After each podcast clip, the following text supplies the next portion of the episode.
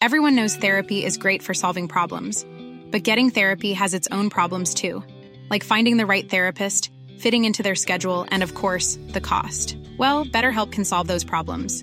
It's totally online and built around your schedule. It's surprisingly affordable too. Connect with a credentialed therapist by phone, video, or online chat, all from the comfort of your home. Visit betterhelp.com to learn more and save 10% on your first month. That's BetterHelp H E L P. Let's review. Not only did Bacon write all of Shakespeare's plays, but he did so in a deliberate effort to spread the Rosicrucian teaching that other versions of Bacon conspiracy thinking suggest Bacon invented in the first place. This is a super fun idea, but it turns out the vast preponderance of non conspiracist Shakespeare scholarship is unimpressed by the evidence, such as it is, for this claim. Randomly selecting an expert's lecture on the topic, we give you the refutation. The most extreme form of reinterpreting Shakespeare is to say that he was someone else, to deny that he wrote the plays at all. No one doubts that there was a William Shakespeare who was born in Stratford on Avon and who went on to act in the London theatres and eventually died back in Stratford. What is contested is whether that man wrote the plays that have come down under his name. And the people who contest it propose various different alternatives. Francis Bacon, the Earl of Oxford, Christopher Marlowe, there's a long list. It tells us a great deal about what people look for in a superlative writer. They see a wonderful poet, or a remarkable psychologist, or a great philosopher, or a man capable of expressing the views of an aristocratic class, or a man deeply concerned about the status of women and the oppressed, or any number of things for which there is some basis in the text of Shakespeare's plays. Then they note that the image they've constructed of the writer doesn't seem to cohere with a guy who was born the son of a country glover. The Glover himself was probably illiterate, and the son never got beyond grammar school in Stratford. So it must have been somebody else. There is no mystery here. There is no subject for debate. The facts of Shakespeare's life are as well recorded as anyone could expect of his domestic life in Stratford, of his professional life in London. We'd like to know more, of course, but we don't know a great deal about the life of any person in his time, except for a few great figures of state and church we do have documents that say, or that make sense only if you assume, that the actor from Stratford and the playwright in London were the same man.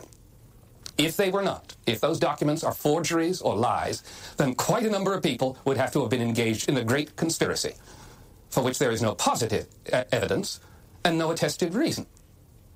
Anti Stratfordianism is in fact just crazy if you know anything about how the theatre works as a profession at all. Theatre is a collaborative art and people in the theater always know what other people in the theater are doing. Even now, in the much larger world of the New York theater, everybody in it knows everybody else. Everybody knows if someone is ghostwriting someone else. Everybody knows if a new director has been brought in to fix a play. Everybody knows who's understudying such and such a play. Um, everybody knows who's sleeping together. In the much smaller world of Shakespeare's theater, in London of 1600, when probably no more than 200 people were trying to get a living out of putting on plays at any given time, it is unimaginable that three dozen successful plays could be written by someone other than the man to whom they were publicly attributed without someone leaving some statement about the hoax. We expect, or at least some people expect, plays to reflect the personal experience of the writer. Specifically, it is assumed that plays about kings and queens and lords must have been written by an aristocrat. How else would he know how they behave at court? Hence the suggestion that it was really Bacon who grew up at court and became Chancellor of the realm, or Oxford, an aristocrat whose lineage goes back to the Norman conquest. But that is to mistake the nature of Shakespeare's art, which does not pretend to present a realistic transcription of behavior in high places. No real king or duke ever spoke in spontaneous blank verse. And to suppose that a middle class boy could not grow up to write tragedies about princes is sheer social snobbery. Most Elizabethan plays are about princes. Yet none of the anti Stratfordians have ever suggested that the plays of Shakespeare's contemporaries, the plays of Webster or Kyd or Beaumont and Fletcher, were really written by lords. We don't have much more to say here, except that, as usual, the conspiracy theorists have failed to meet their burden of proof. But it's also worth reflecting that this is yet another example of how the Rosicrucians can be molded to fit essentially any scenario, which has served the idea well in the subsequent centuries, as it was resurrected over and over in different guises by different groups in different parts of the world, each claiming to carry on the true legacy. Which, again, we can't emphasize enough was deliberately fabricated, didn't actually hold any secrets, didn't respond to new members' application to join, didn't bring about the total social upheaval for good that they promised, and that remained an object of fascination mainly because nobody ever seems to have actually met a Rosicrucian. We would be remiss if we didn't quote Umberto Eco's Foucault's Pendulum at this point, because the characterization of the Rosicrucians by the students of conspiracies in that book seems to capture the essence of the thing. As one particularly intense adept suggests, the Rosicrucians were ultimately responsible for the education of Hermes Trismegistus, Homer, the Druids of Gaul, Solomon, Solon, Pythagoras, Plotinus, the Essenes, the Therapeutae, Joseph of Arimathea, who took the Grail to Europe, Alcuin, King Dagobert, St. Thomas, Bacon, Shakespeare, Spinoza, Jakob Böhme, Debussy, and Einstein. From 17th century fraud to origin of all human wisdom in just a few lines, and from a less Rosicrucian besotted character. The rest is a complete mess. Everybody's a Rosicrucian. In 1627, Francis Bacon's New Atlantis was published, and readers thought he was talking about the land of the Rosicrucians, even though he never mentioned them. Poor Johann Valentin Andreae died, still swearing up and down that he wasn't a Rosicrucian, or if he said he was, he had only been kidding, but, but now it was too late. The Rosicrucians were everywhere, aided by the fact that they didn't exist. Holy shit, is that a great t shirt slogan! So, in other words, the Rosicrucians were all things to all commenters, and all without any apparent existence, which of course didn't stop people from being influenced by and commenting on the phenomenon. McIntosh suggests, rather speculatively, that the intellectual and social turmoil stirred up by the Rosicrucians would eventually arrive on the shores of Scotland and mutate into Masonry. But of course, Freemasonry is our next topic, so let's hold off on that. He's on firmer ground suggesting that the famous British Royal Society, one of the preeminent scholarly and scientific organizations from the 17th century to the present, and which has boasted luminaries from Isaac Newton to Stephen Hawking as fellows, was in some sense an effort to create the sort of intellectual brotherhood dedicated to the betterment of humankind that is preached in the Rosicrucian manifestos.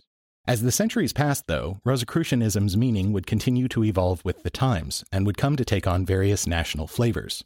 As Churton notes, by the time a real, genuine, organized version of this 17th century fever dream, with actual members and everything, appeared in the subsequent century, the focus had turned from an international fraternity dedicated to the study of all wisdom into a series of mostly intra country groups focused on one subject above all others alchemy. Yes, that brief mention that CRC could turn lead into gold in the Fama eventually became the 18th century's primary Rosicrucian ideal. And there's more interesting history here, but we think the most fascinating story within the various tales of 18th century alchemical Rosicrucianism is that of the Comte Saint Germain. Is this another made up guy like Christian Rosenkreuz? No, he's a real human being who definitely lived. And he was an alchemist, and apparently was fluent in Rosicrucian ideas, as were perhaps most educated men of his time. But beyond that, he's pretty hard to pin down. Listen, for example, to how these two YouTube videos by internet randos display varying degrees of credulity when relating the alleged details of his life. The Count of Saint Germain was one of the most renowned figures of 18th century Europe. A confidant of kings, mysterious miracle worker, and famous alchemist and astrologer, many stories and rumors surround this enigmatic nobleman. The Count used many names during his documented travels throughout Europe in the late 18th century, almost one for every country he visited. No one could determine where his wealth came from, but it was seemingly unlimited. On several occasions, he showed gorgeous jewels of unimaginable worth to royalty. Yet when he died, not a single jewel was found in his possessions. He debated philosophy with royalty across Europe, played the violin in London for the aristocracy, and was employed as a diplomat by King Louis XV of France. Some believed him to be born in the 1600s or even a thousand years earlier. Despite his true origin, nothing was known about the Count until he showed up in London in 1743. Some records indicate that it was even earlier than that. Once he became known, Saint Germain quickly impressed everyone he came across with his abilities. The Count could speak practically every European language and do so in a native accent to that language. He could also play the harpsichord, piano, and violin at a virtuoso level, performing in front of royalty. But his talents didn't stop there. The Count could also paint beautifully, he was a marvelous conversationalist, and a master chemist. In fact, he claimed to be able to remove flaws from diamonds and transmute metals, such as turning base metal into gold. Some speculate this is how he attained his wealth. You see, the Count was often adorned in diamonds and was rich from the start. Yet nobody ever knew the origin of his wealth. It was said that he talked about history as if he was actually there. Because he did, some of the people around him were entirely convinced he was at these historical events. If that was true, it means the Count was either immortal, could reincarnate into different bodies while retaining his memory, or was some kind of time traveler. We'll never really know for certain, but my guess is that he had learned to preserve his body through the ancient knowledge he accumulated. But besides all that, the Count is also known for never aging. That is why Voltaire said he never dies. So you caught some hints of how the actual person behind the legend became so legendary in the first place, but Churton helps us get a better picture of the Comte. He was probably the bastard son of Transylvanian Blah! and Bavarian royalty, and though he could not live the life of a true noble, had been offered sufficient inheritance and precious items he could sell off to maintain himself in high society throughout his life. This combined with his apparent gifts in a variety of areas, including, quote, Miraculous dyeing techniques, the removal of flaws from diamonds, the creation of a yellow metal called similor, his interest in longevity, his peacemaking moves on behalf of the French government, and his general brilliance and philosophical acuity all combined to give him the luster of a great adept. The period in which he manifested, the era of high grade masonry and neo Rosicrucianism, rendered it certain that one such as he would enter the annals of legend. And then there was the fact that he was one of those select humans who just don't seem to age. Your Paul's Rudd, your Salmas Hayek, your Wilford's Brimley. There's also the fact that he was never seen by anyone to eat a meal, probably because he was a vegetarian and therefore basically couldn't attend any formal dinners for fear of being rudely unable to partake of most courses. So you've got a mysterious itinerant nobleman who travels from court to court, dazzling everyone with his erudition, skill in an array of musical and visual arts, and obvious wealth, yet he comes from no traceable background that could explain any of this. Oh, and he never seems to age or eat.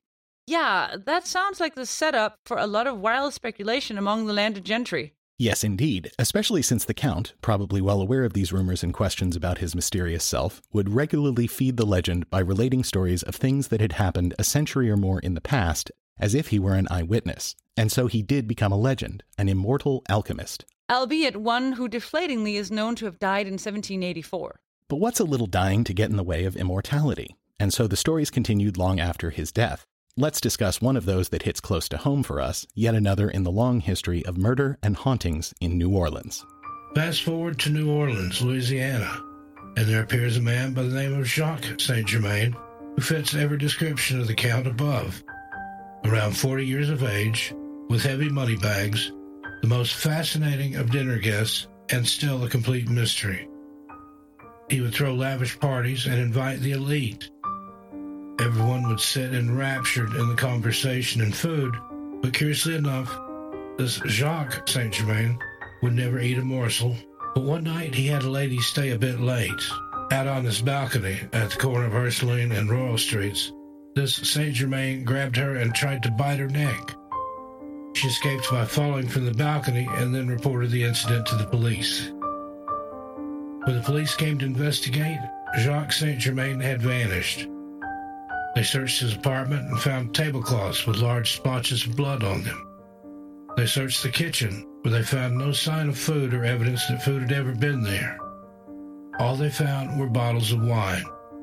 And after pouring themselves a glass, drinking it, and then spitting it out, they discovered that it was not only wine in those bottles, but wine mixed with human blood. So now he's spending his time 150 years after he died drinking blood laced wine and threatening women of loose morals. I mean, probably not, but spooky, right? Not really. Tough crowd.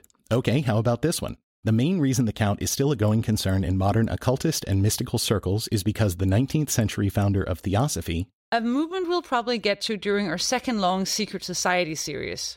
Madame Helena Blavatsky decided that Saint Germain was in point of fact the continuer of Christian Rosenkreutz. In other words, as many followers took it, Saint Germain never aged because he was in fact the immortal Christian Rosenkreutz himself, reincarnated to live forever.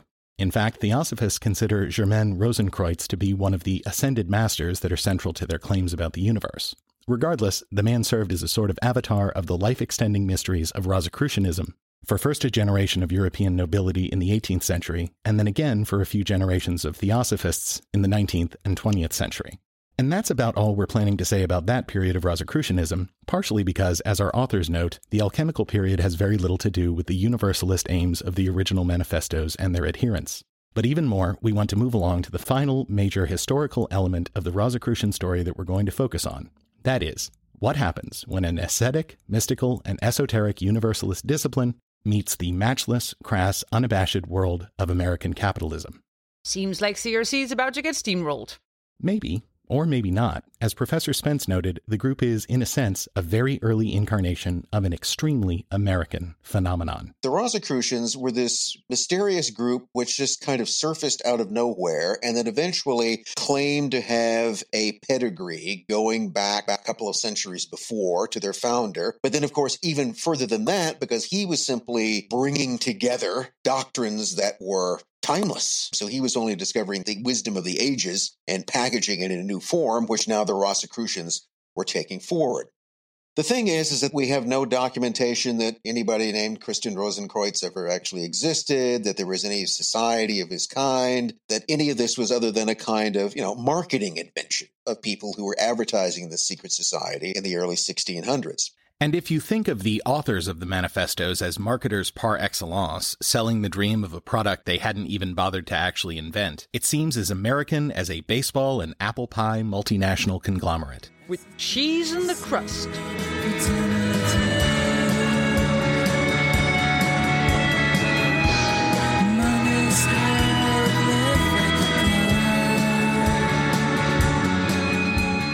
Speaking of Dr. Spence, let's let him bring us to the flowering of something that called itself American Rosicrucianism way back at the beginning of the 20th century.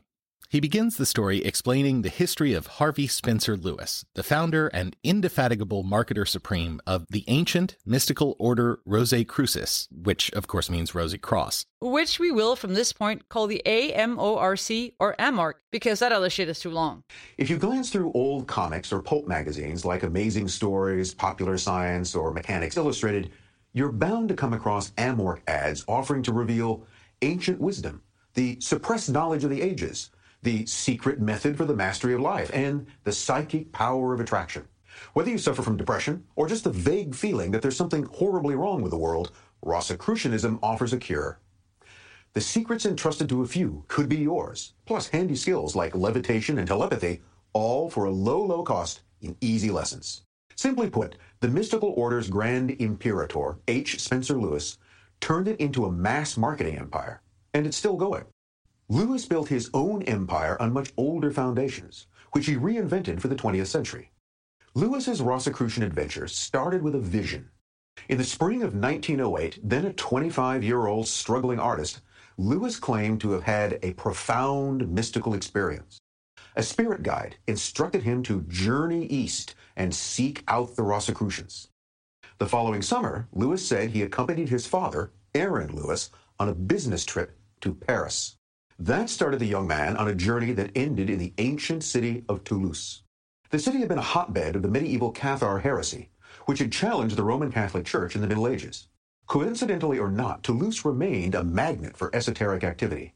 And it's there, Lewis said, in an old chateau near the Garonne River, that a man named Count du Belcastel Line initiated him into the Rosicrucian mysteries. The young American was given free access to the order's library and archives. He made notes and copied whatever he wished. But there was a catch. The Rosicrucians' mission for Lewis was to restore true Rosicrucianism to America, which he did, starting in New York. While he accepted the challenge, the masters, in their mysterious way, decreed he couldn't begin until 1915. Another vision later directed Lewis to California, where he restored Rosicrucianism to its new home in San Jose in 1927. That, in a nutshell, is Lewis's version of the founding of the ancient and mystical order of the Rosy Cross. So Lewis had one story about the way that he founded this group, but as Spence notes, there's plenty of reason to doubt that account. For example, there's no record whatsoever of Lewis or his father traveling to France in 1909 as he claimed. And remember, there are modern, archived, bureaucratic records of travel that historians can check. This isn't the legendary CRC heading to Damascus in the late 1300s. And there's evidence that Lewis was interested in esoteric topics a full six years before his supposedly life changing journey and exploration of the Rosicrucian archives. In fact, Spence characterizes Lewis's life as rife with flimflammery. A description Jesuit loves so much he wishes he could eat it with a spoon. In his September 1918 draft registration, Lewis lists himself as manager of something called the Order Rosae Crucis. Some months earlier, he'd purchased the old Lillie Langtry mansion on West 23rd Street. Where did he get the money? That's probably answered by a police raid on the mansion and Lewis's arrest in June 1918.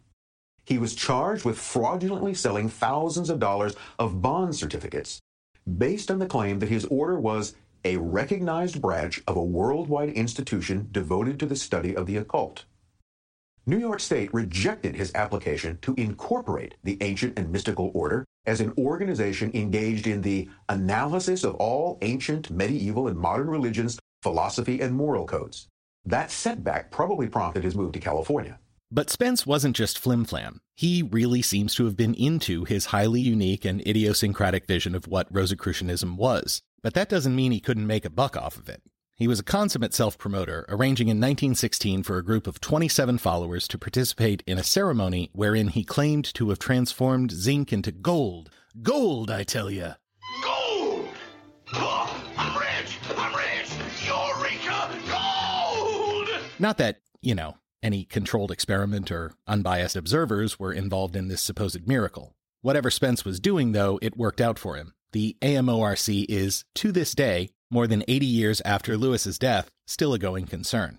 Paranoid strain digression. Well, kind of, but it's super interesting, touches on another topic we've been over previously, and will only take us a moment to discuss.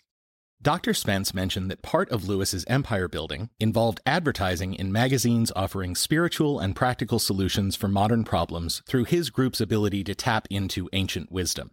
Well, his son followed in the man's footsteps after the elder Lewis's death in 1939, and AMORC did a brisk business in the middle part of the century, sending out records and tapes to hopeful students seeking to better themselves.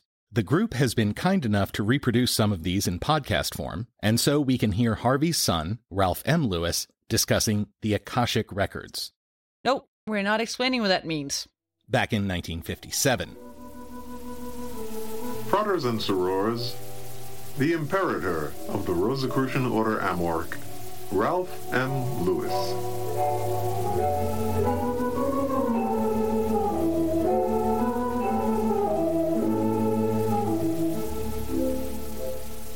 Brothers and sorors, the subject of the Akashic records is one of great interest to our members. And yet there seems to be some confusion Uh, to what type of record they are. The Akashic records are an abstract principle. They must not be construed as meaning a material record, a writing or inscription of any kind in the ordinary sense of the word. We mention this for two reasons. First, to note that many of the AMORC's audio releases involved self hypnosis for spiritual enlightenment and self improvement. And second, because one of the individuals who responded to Lewis's advertising and set about hypnotizing himself with these recordings was Sirhan Sirhan. That name sounds familiar. It should. The man who assassinated Robert Kennedy has been denied parole for the 15th time. The decision about Sirhan Sirhan's fate was handed down just 90 minutes ago. It's a story we Oh, yeah. You covered him back in the Assassinations non JFK episode, where you talked about how conspiracists believed that Sirhan was actually mind controlled, either to shoot RFK or to stick around looking guilty while the real assassins got away. Exactly. And part of the supposed evidence of the conspiracy is that Sirhan was listening to, or being forced by mind control to listen to, those weird occult Rosicrucian records from the AMORC. We find this line of thinking utterly unconvincing. See the full episode for more details. Digression over. So AMORC was seen as part of the flowering of New Agey spiritual beliefs in the mid century, and aside from brushes with infamy like Sirhan, it was mostly viewed as a harmless, if somewhat flaky, pursuit. But for all of that, Harvey Lewis's brainchild has been pretty darned successful. In fact, it sports a rather impressive headquarters complex in California. Take it away, Dr. Spence, in his Great Courses lecture. If you're ever in San Jose, California, check out Rosicrucian Park. Covering a city block, it's hard to miss. Its centerpiece is an Egyptian museum full of antiquities. Egyptian style architecture abounds. So, of course, there are pyramids. One, festooned with esoteric symbols, marks the resting place of the park's creator, Harvey Spencer Lewis. It's a secret society theme park right in the middle of Silicon Valley.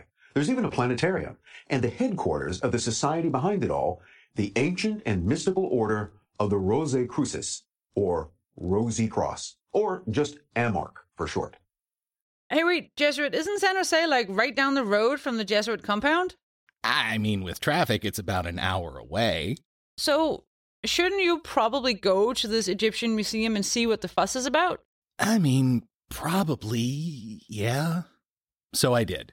One Saturday in the summer of 2021, I headed to the stately yet ersatz AMORC complex to visit the Egyptian museum that Harvey Lewis and his organization founded and developed. Incidentally, we think it's a little weird that somebody who was obsessed with a true Rosicrucianism should have such a focus on ancient Egypt.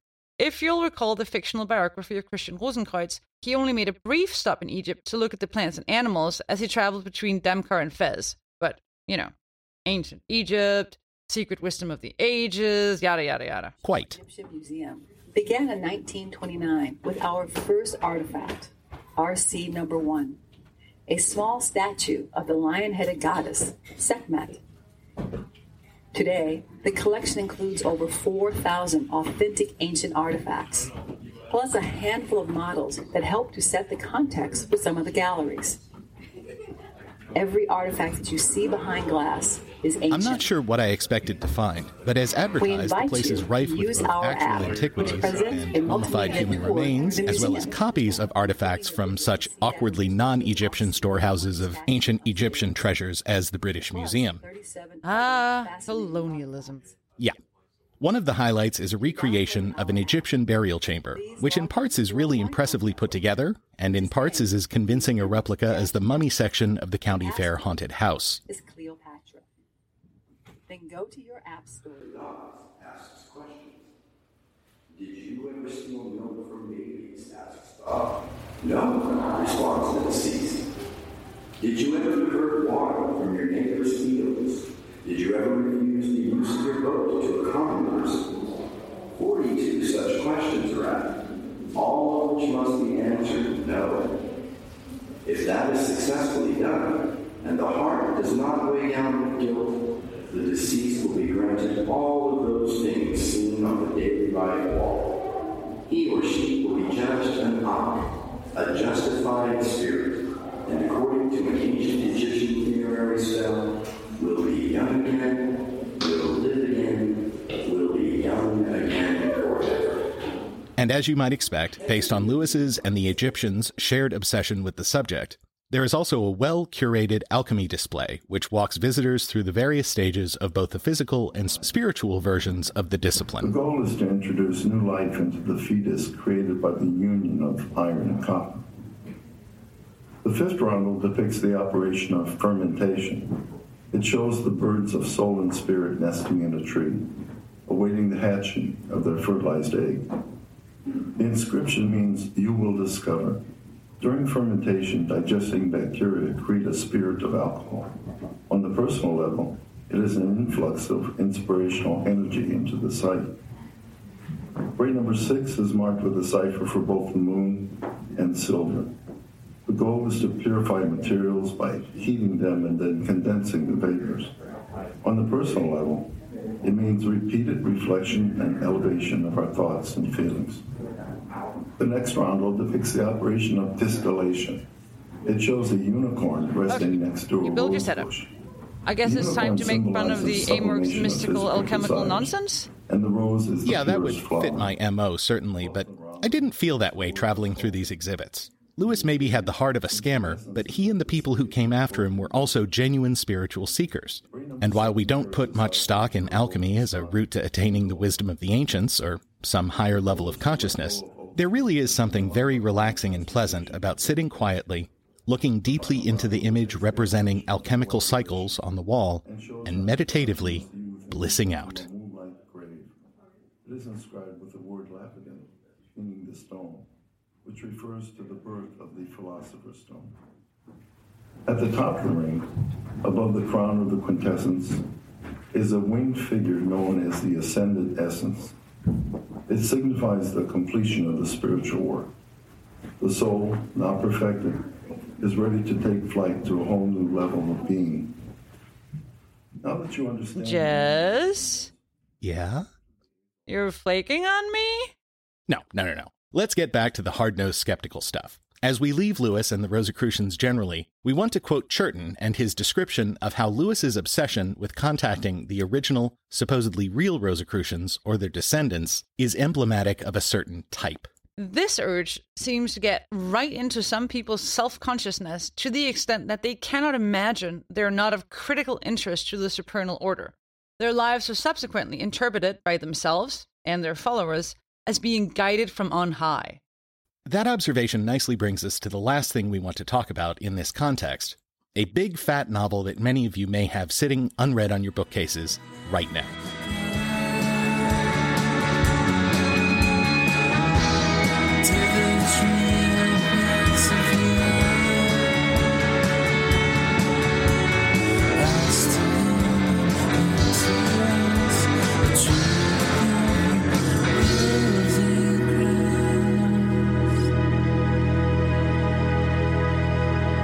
That book is Foucault's Pendulum by the late Italian author and professor of semiotics, Umberto Eco.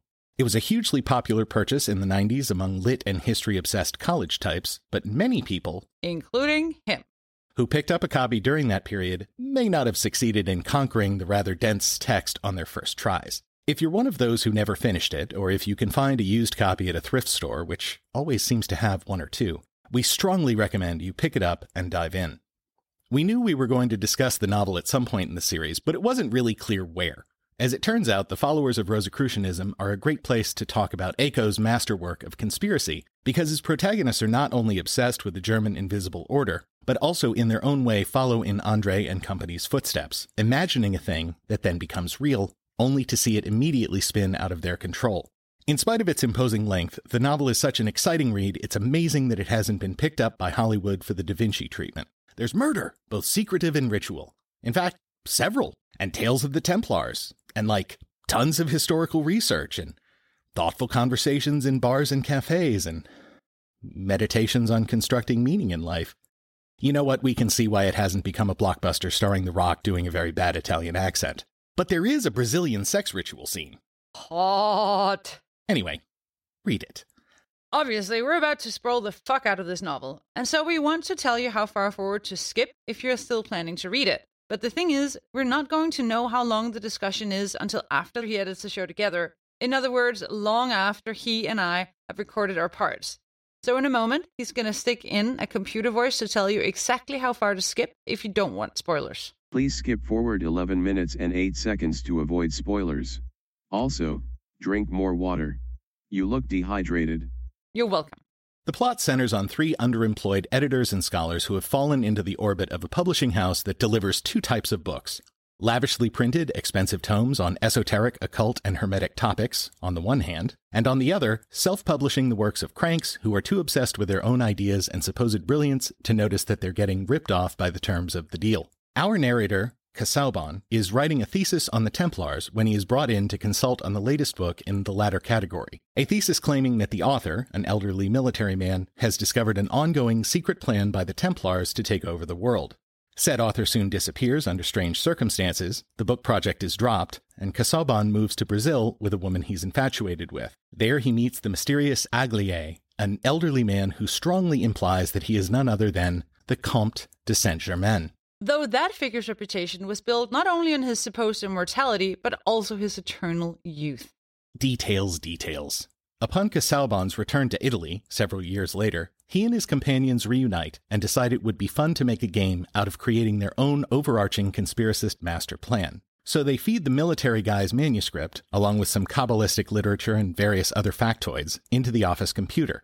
These factoids they enter are listed out in the text, and we found they closely resembled an unrelated recent phenomenon in which an anonymous soothsayer drops seemingly random pearls of wisdom that followers then transform into an overarching plan. See if you catch our drift. The Templars have something to do with everything. What follows is not true. Jesus was crucified under Pontius Pilate. The sage Omus founded the Rosy Cross in Egypt. There are Kabbalists in Provence. Who was married at the Feast of Cana. Minnie Mouse is Mickey's fiancée. It logically follows that. If. The Druids venerated black virgins. Then. Simon Magus identifies Sophia as a prostitute of Tyre. Who was married at the Feast of Cana. The Merovingians proclaim themselves kings by divine right. The Templars have something to do with everything. Ah, you're using our beloved computer guy to imply the similarity between this deliberate nonsense and the anonymous Q drops that feed the QAnons. Point taken. But what do these guys plan to do with their computer generated conspiracy? It appears they do it mostly for their own amusement, with the vague idea of writing a book aimed at their conspiracist audience that will seem super believable to those credulords due to the scholar's in depth knowledge of the overall subject. The plan that they generate based on the computer's output is, of course, completely fucking ridiculous and starts with Pangea. The fuck is a Pangea? That's that period hundreds of millions of years ago when all of the world's continents were one big supercontinent. Please don't bother trying to figure this out too much. But weren't there no people when Pangea was a thing?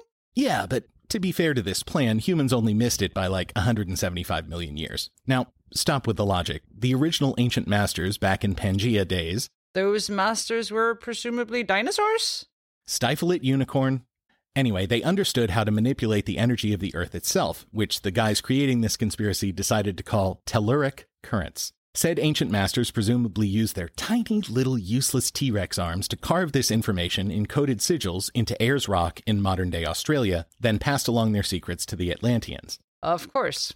Who then passed it to the ancient Celts, who built megaliths like Stonehenge on the telluric power lines, but they had only part of the secret.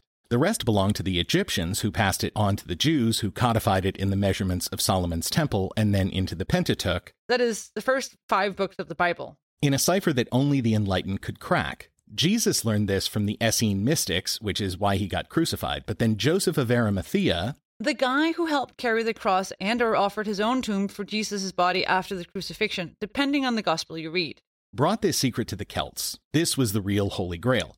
Hear that? Suck it, Mary Magdalene. But hold your horses, there's still another piece missing, which was passed on by original temple rabbis to the Ismailis and the Sufis, who then passed it to the Templars. And that secret is the location of the navel of the world, the control room from which this telluric energy can be manipulated to control the weather, create natural disasters, etc. The power is the philosopher's stone that the alchemists sought as well. And the conspiracy part is the Templars have plotted their revenge since King Philip burned Jacques de Molay in 1314. That revenge involves a plot to find this control room and use it to just fuck up their enemies. Presumably the French and the Catholic Church. But also to take over the world. But because the Knights got split up after they were officially dissolved, each Templar group across the world only has one piece of the puzzle. Every 120 years, a clue leads one group to contact another. Eventually, the Templars' descendants would have connected everything and unlocked the secrets. But this 120 year cycle broke down somewhere, and only our intrepid Italian scholars were able to crack the secret. Mostly because they made it up. And it turns out the secret the Templars were trying to reconstruct over the centuries was the precise time, date, and location when a Foucault pendulum, which is a real thing, a free swinging pendulum that over time moves in a complete circle and can be used to prove the Earth is rotating. We'll point the way to the secret Earth control room location. So the Templars are now just James Bond villains. I mean, kind of, yeah. The book is, at its root, a parody of the conspiracist view of history, while at the same time a very humane consideration of the reasons that people come to these bizarre, intricate, unlikely views of the world. So, of course, the theory these guys come up with is silly. They intend it to be. But then once they've created it, they start to see signs that maybe at least parts of it are true.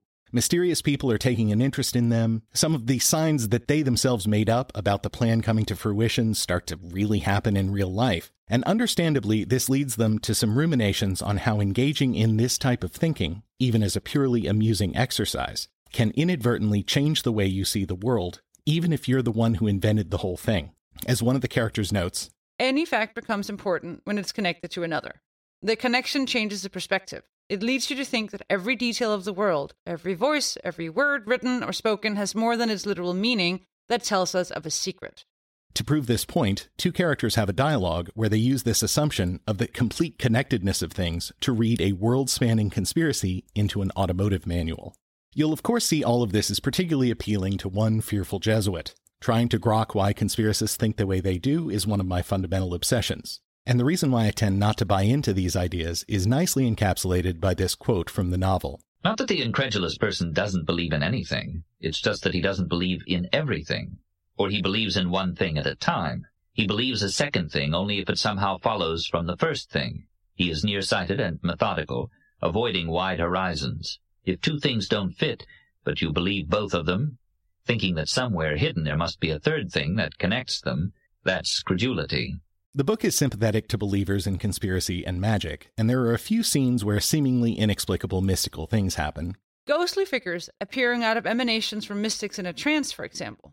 But nothing that can't be explained away as the hallucinations of human beings pushed to extremes. Fundamentally, though, it's a celebration of both the real and imagined history of the secret society groups that we've covered, and others that we'll cover shortly, and a warning about the risks of thinking in a paranoid or conspiracist way.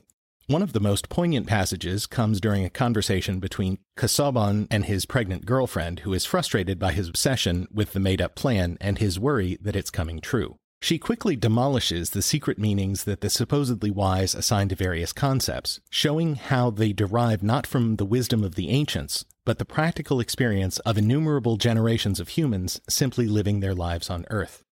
Archetypes don't exist, the body exists. When somebody wants to invent something beautiful and important, it has to come from there. Because you also came from there the day you were born. Because fertility always comes from inside a cavity. And high is better than low, because if you have your head down, the blood goes to your brain. Because feet stink and hair doesn't stink as much. Because it's better to climb a tree and pick fruit than end up underground, food for worms. That's why up is angelic, and down is devilish. The sun is good because it does the body good, because it has the sense to reappear every day. Therefore, whatever returns is good, not what passes and is done with. As in a circle, everybody can see the one who's in the center, whereas if a whole tribe formed a straight line like a squad of soldiers, the people at the ends wouldn't see. And that's why the circle and rotary motion and cyclic return are fundamental to every cult and every rite, standing up during the day, lying down at night. The vertical position is life, pointed sunward, and obelisks stand as trees stand, while the horizontal position and night are sleep, death. All cultures worship menhirs, monoliths, pyramids, columns, but nobody bows down to balconies and railings. Did you ever hear of an archaic cult of the sacred banister? Unfortunately for Casaubon and his friends, the reason that they think the absurd plan is coming true is because, in a sense, it is. A group of rich cultists, whom they call the Diabolicals, and which includes the pseudo Saint Germain, Agliè, have all decided that these academics have stumbled upon the true, real plan that people like them have been looking for for centuries, and therefore these Diabolicals begin kidnapping and murdering everyone who knows about it culminating in an absurd scene where they execute Casaubon's friend at midnight in a hall in the Musée des Arts et Métiers. They expect this sacrifice to reveal the secret location to them. When it doesn't, they don't decide to abandon their quest, but rather set their sights on Casaubon himself, who, as the novel ends, is coming to terms with the fact that he will likely die at the hands of these idiots, all because he and his friends invented a silly conspiracy theory. But it turns out there is no conspiracy too silly for people to believe it. And just as with the Rosicrucians, simply believing a proposition is true can cause believers to work to make it come true. As we move to our next topic, we have one more quote from Casaubon, realizing what he and his friends have accidentally done, a thought that we all might benefit from keeping in mind. When we traded the results of our fantasies, it seemed to us, and rightly, that we had proceeded by unwarranted associations, by shortcuts so extraordinary that if anyone had accused us of really believing them, we would have been ashamed. We consoled ourselves with the realization, unspoken now, respecting the etiquette of irony, that we were parodying the logic of our diabolicals.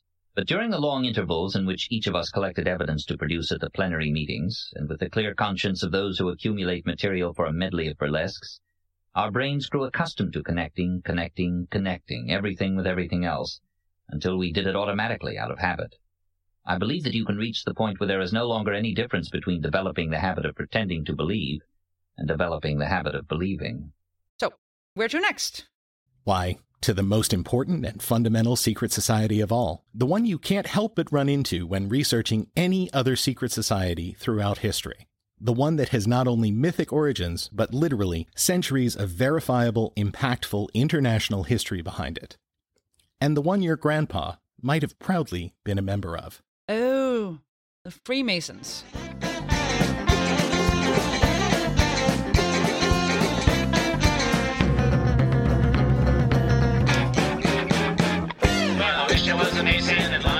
As we kick off this, which is likely the longest of our secret society discussions, Wait, you just did an hour and 40 minutes on the goddamn Rosicrucians, and you think this is going to be longer than that? yes, yes, I do. And that's because, as interesting as I hope you'll all agree the Rosicrucian story was, their impact was predicated, for the most part, on their essential non existence. And as for our other topics, the Priory was a real thing that had at most a couple of dozen members at any given time, and was only around in real life for a decade or so. The Cathars were almost completely wiped out by their opponents after a heyday of influence in a limited region of southern France that lasted maybe 150 years, but was only a big deal for half that time. The Templars are, among these groups, the one with the longest verifiable history, 1119 to 1307. Or 1314 if you extend out to de Molay's immolation.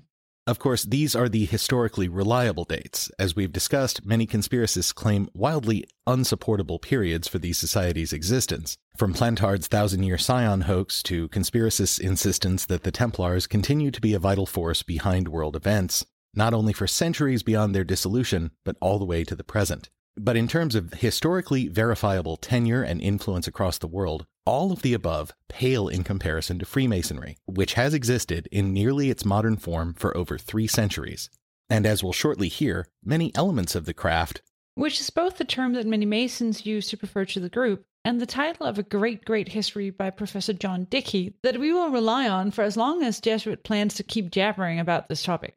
Indeed, and many elements of the craft can be clearly extended back an additional century to the court of King James in Scotland in the 16 teens.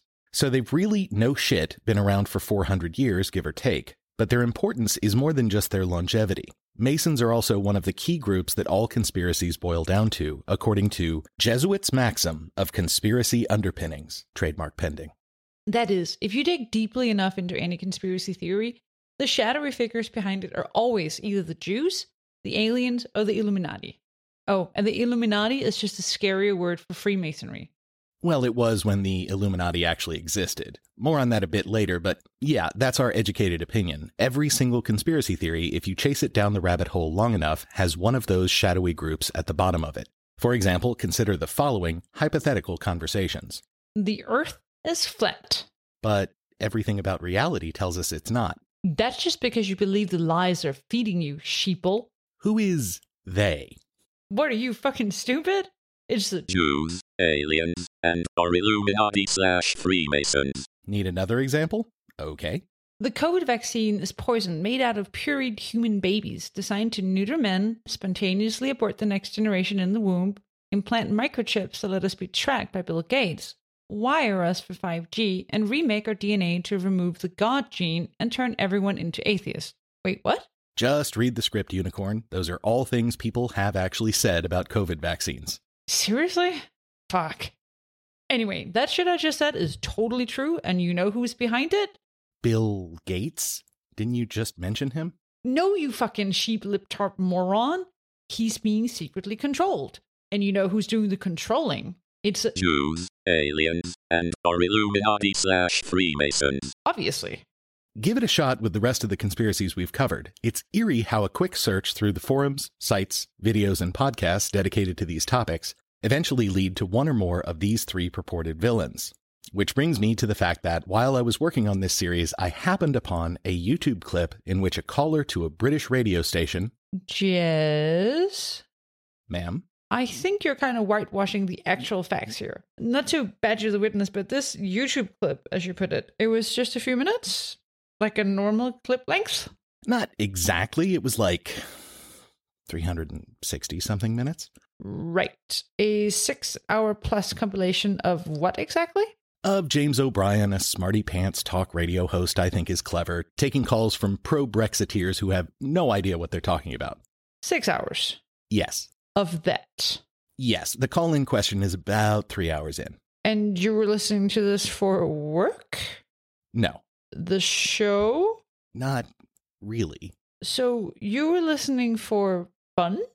Yeah, but I listened on double speed, so it was only like three hours or so. You have a problem.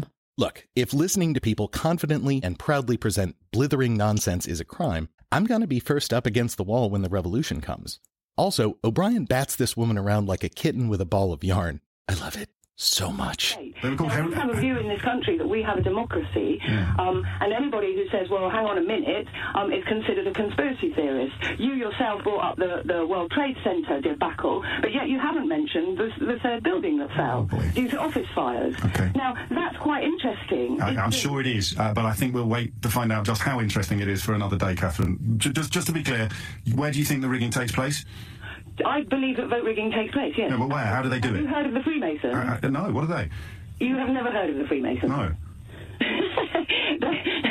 well, I can't believe that you can be there talking with any degree of authority on conspiracy theory without any cognizance of, of Freemasons. Who, who are the Freemasons? Are they a band? The, the, the Freemasons are a secret society which inhabits Oh, well, that's why I haven't heard of them. the belly of London. That's why I haven't heard of them, because they're secret. Sorry? That's why I haven't heard of them, because they're so secret. No, they're really not that secret. You just said they were a secret society. Well, they consider their, their dealings, their, their Did they, dealings, did they do the third tower? dealings are Did, secret. did they do the third tower? Sorry? Did they blow up the third tower? Well, I think that's a stupid question. Sorry. I absolutely refuse to dignify that with Fair enough. Did they kill Tupac? Who the hell is Tupac? I can't believe you're having a conversation about conspiracy theories and you're not cognizant of Tupac Shakur's assassination.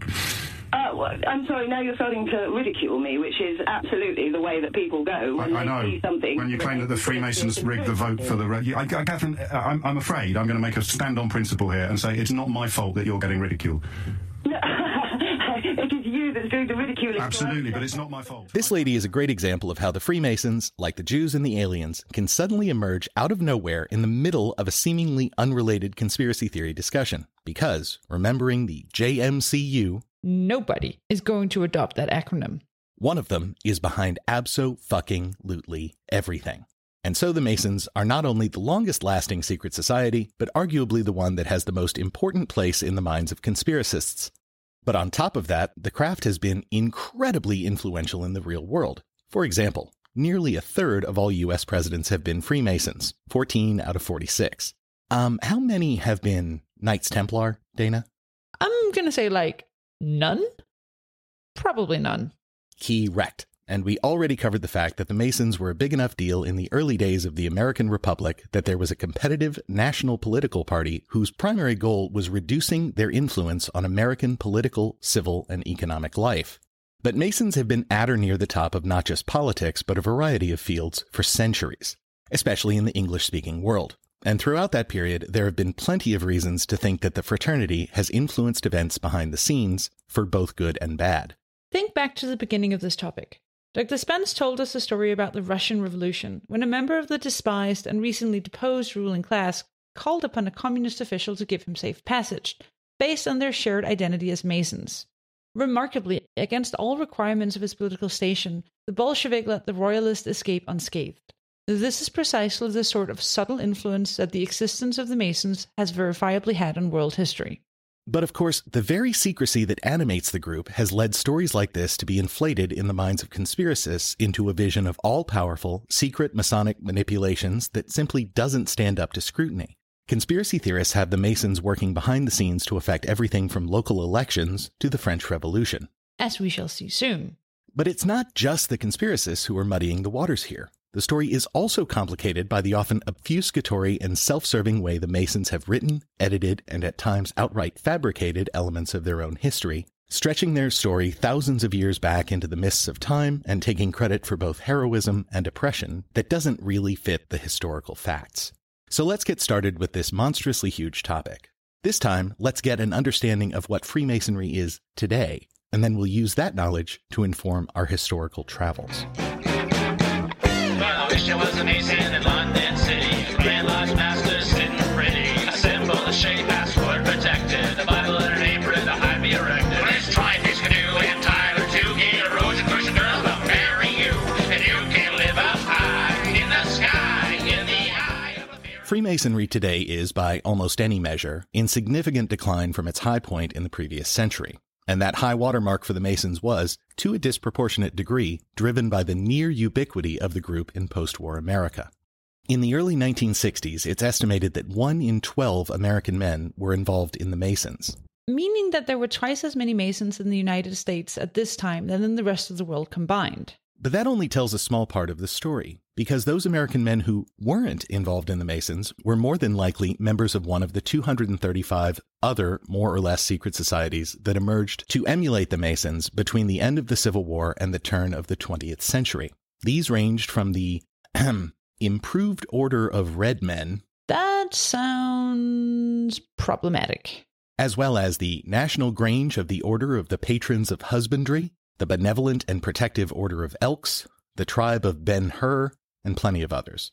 In 1905, the Rotary Club was founded as a not particularly secret secret society, Basically, Masonry with all the secret society stuff removed, but all of the business networking and community improvement stuff retained.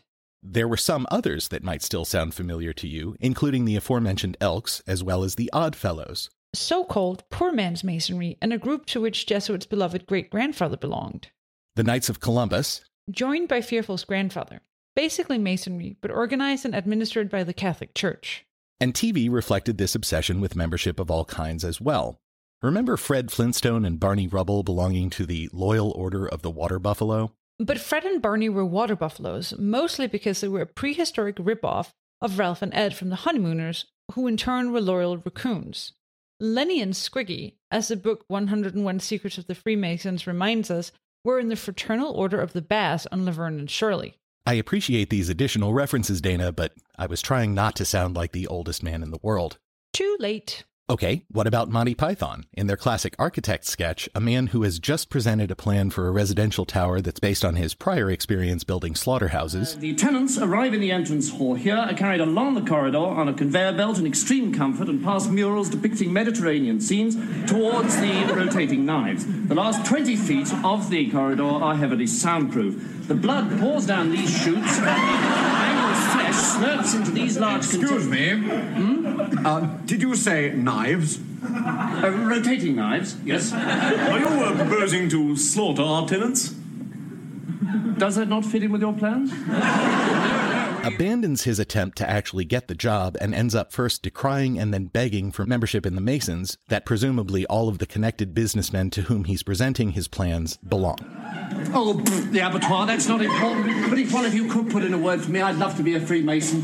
Freemasonry opens doors. I mean, I was, I was a bit on edge just now, but, but if I was a Mason, I'd just sit at the back and not get in anyone's way. Thank you. I've got a second-hand apron. Thank you. Nice. A spry, half century old reference. Okay, smartass, for a more contemporary, yet still from our perspective, frighteningly dated animated reference point, remember when Homer joined the Stonecutters? Who gets Atlantis off the maps? Who keeps the Martians under wraps? We do, we do. Who holds back the electric car? Timely 26 year old Simpsons quote Methuselah. Damn you, relentless passage of time. Regardless, as these examples indicate, popular culture in the 20th century reflected the near ubiquity and powerful influence of Masonry in American public life. And remember how we mentioned John Dickie's book The Craft would be our guide to the Masons?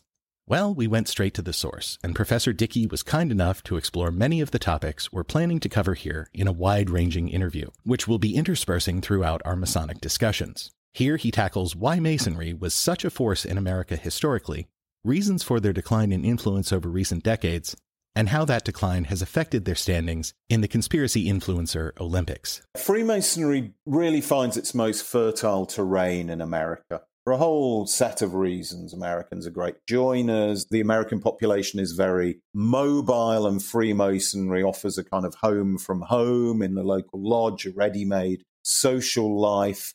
It's a sort of welfare system, a support system. You know, you, you contribute to Masonry and get back and so on and so forth. And Freemasonry has done an awful lot, if you like, to define and make middle class American manhood, particularly really since the Civil War. There was almost a sort of golden century of fraternalism. And lots of the other brotherhoods, you know, the Moose and the Elk and the Rotary Club, are in effect versions of the Masonic template. The Masonic fraternity is the mother fraternity of them all, with the biggest membership and so on. But it starts to decline uh, and declines very steadily, really, from the 1960s onwards, with the growth of the financial industry and of welfare provision, with women entering the workforce, and you know the idea that the man could just get home and have a couple of cocktails and something to eat and then leave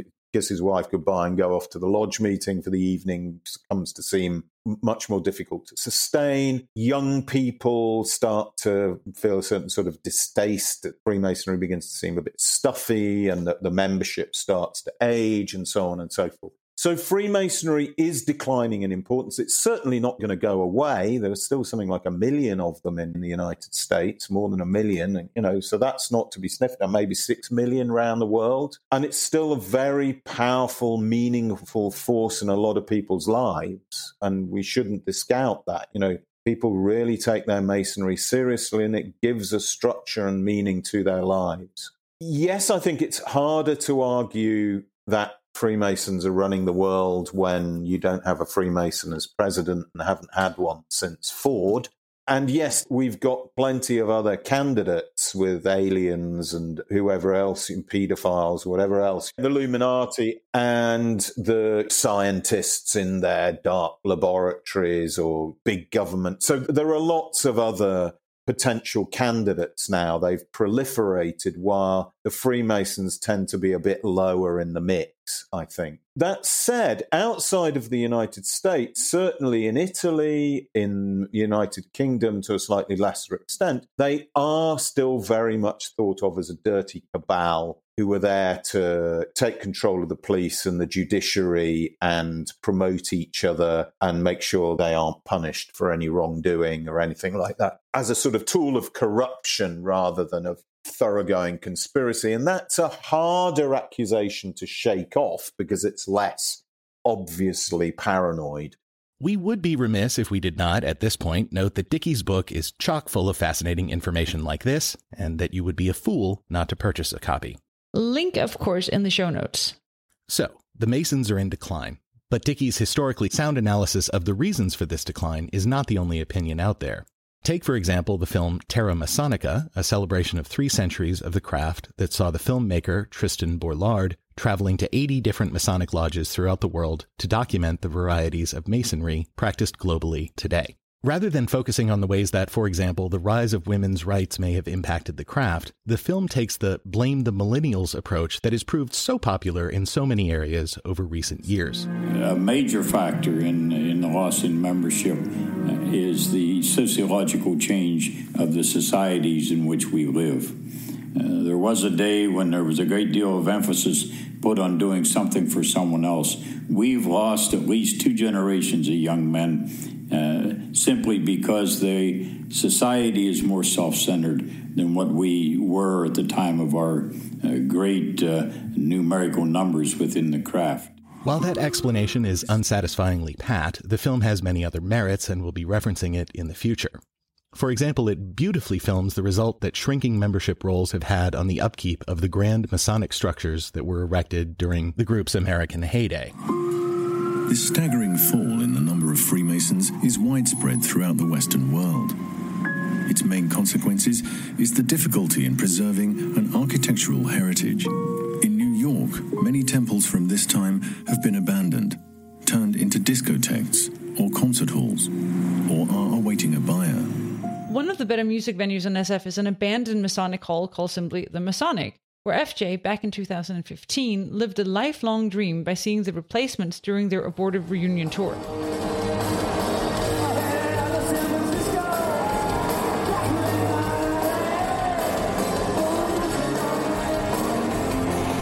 That show fucking rocked. Thanks for declining, Mason dudes. That's the status of Masonry today. But how did it ever get to that near ubiquitous mid century peak of influence in American and global life? For that story, we're going to have to jump back to 17th century Scotland. As Dickie writes, there was a pre existing substrate of lore among stonemasons in the British Isles long before any of the structures we'd recognize as proto Freemasonic were built up.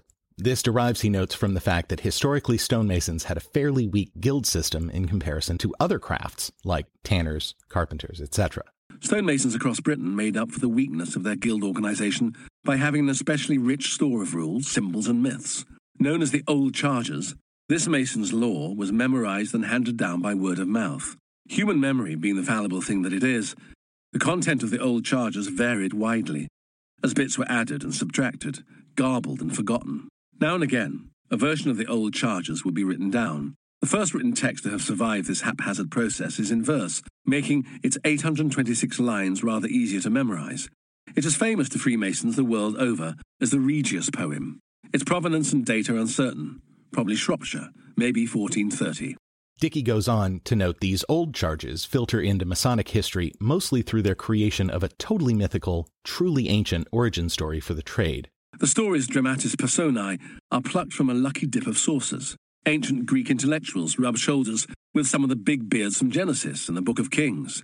There are a few personalities who really count here because they would later be integrated into the legends of Freemasonry. One is Hermes Trismegistus, a learned man who, after Noah's flood, rediscovered the geometrical rules of Masonry, which pre flood Masons had thoughtfully chiseled into two stone pillars. Euclid, the Greek mathematician, is the next great Mason in line because he taught the ancient Egyptians all they knew about stonework, hence the pyramids.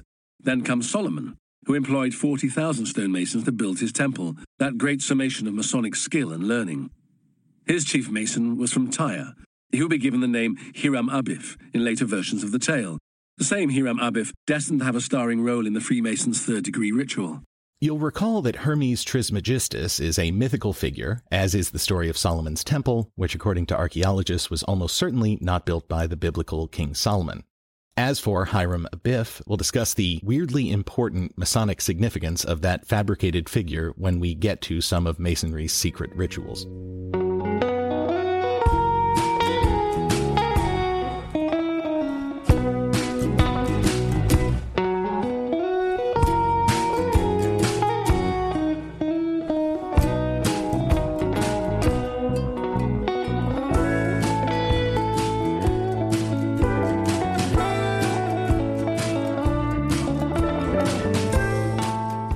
Here we see what Dickie explains is a long standing trait of Freemasonry both the centrality of history to the group's sense of identity, but also their willingness to simply fabricate that history as needed to support the self image they prefer.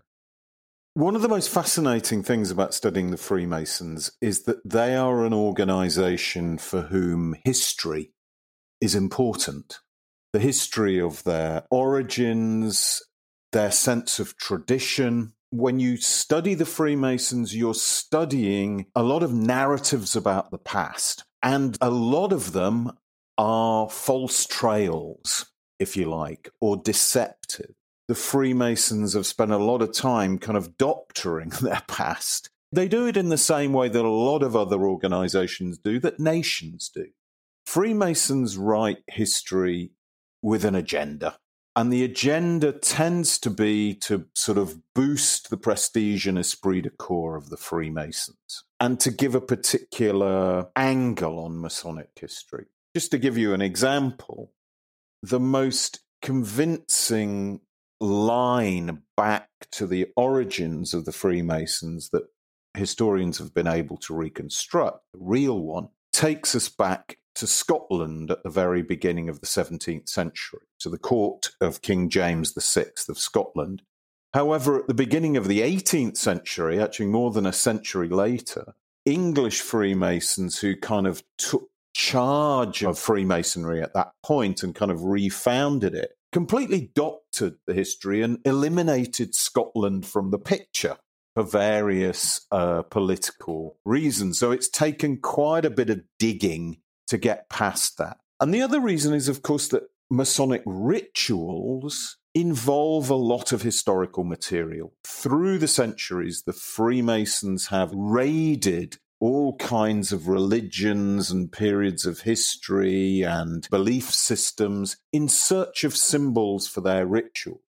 For example, at the beginning of the 18th century, it was argued that the Templars had had an important role in the origins of Freemasonry. Now, this was completely invented. There was no historical evidence for this. It was really just because the Freemasons liked the idea of having lots of swords and gauntlets and things in their rituals. But of course, they bought into this narrative, which still attracts a lot of people out there trying to link the original Masons to the Templars and so on and so forth. And of course, from the point of view of their enemies, the Catholic Church, for example, has often tried to trace Freemasonry's origins back to the earliest heresies, you know, in the sort of the, like the Manichaeans in the fourth century after Christ. And that's because the Freemasons themselves saw in the Manichaean worldview a source of images.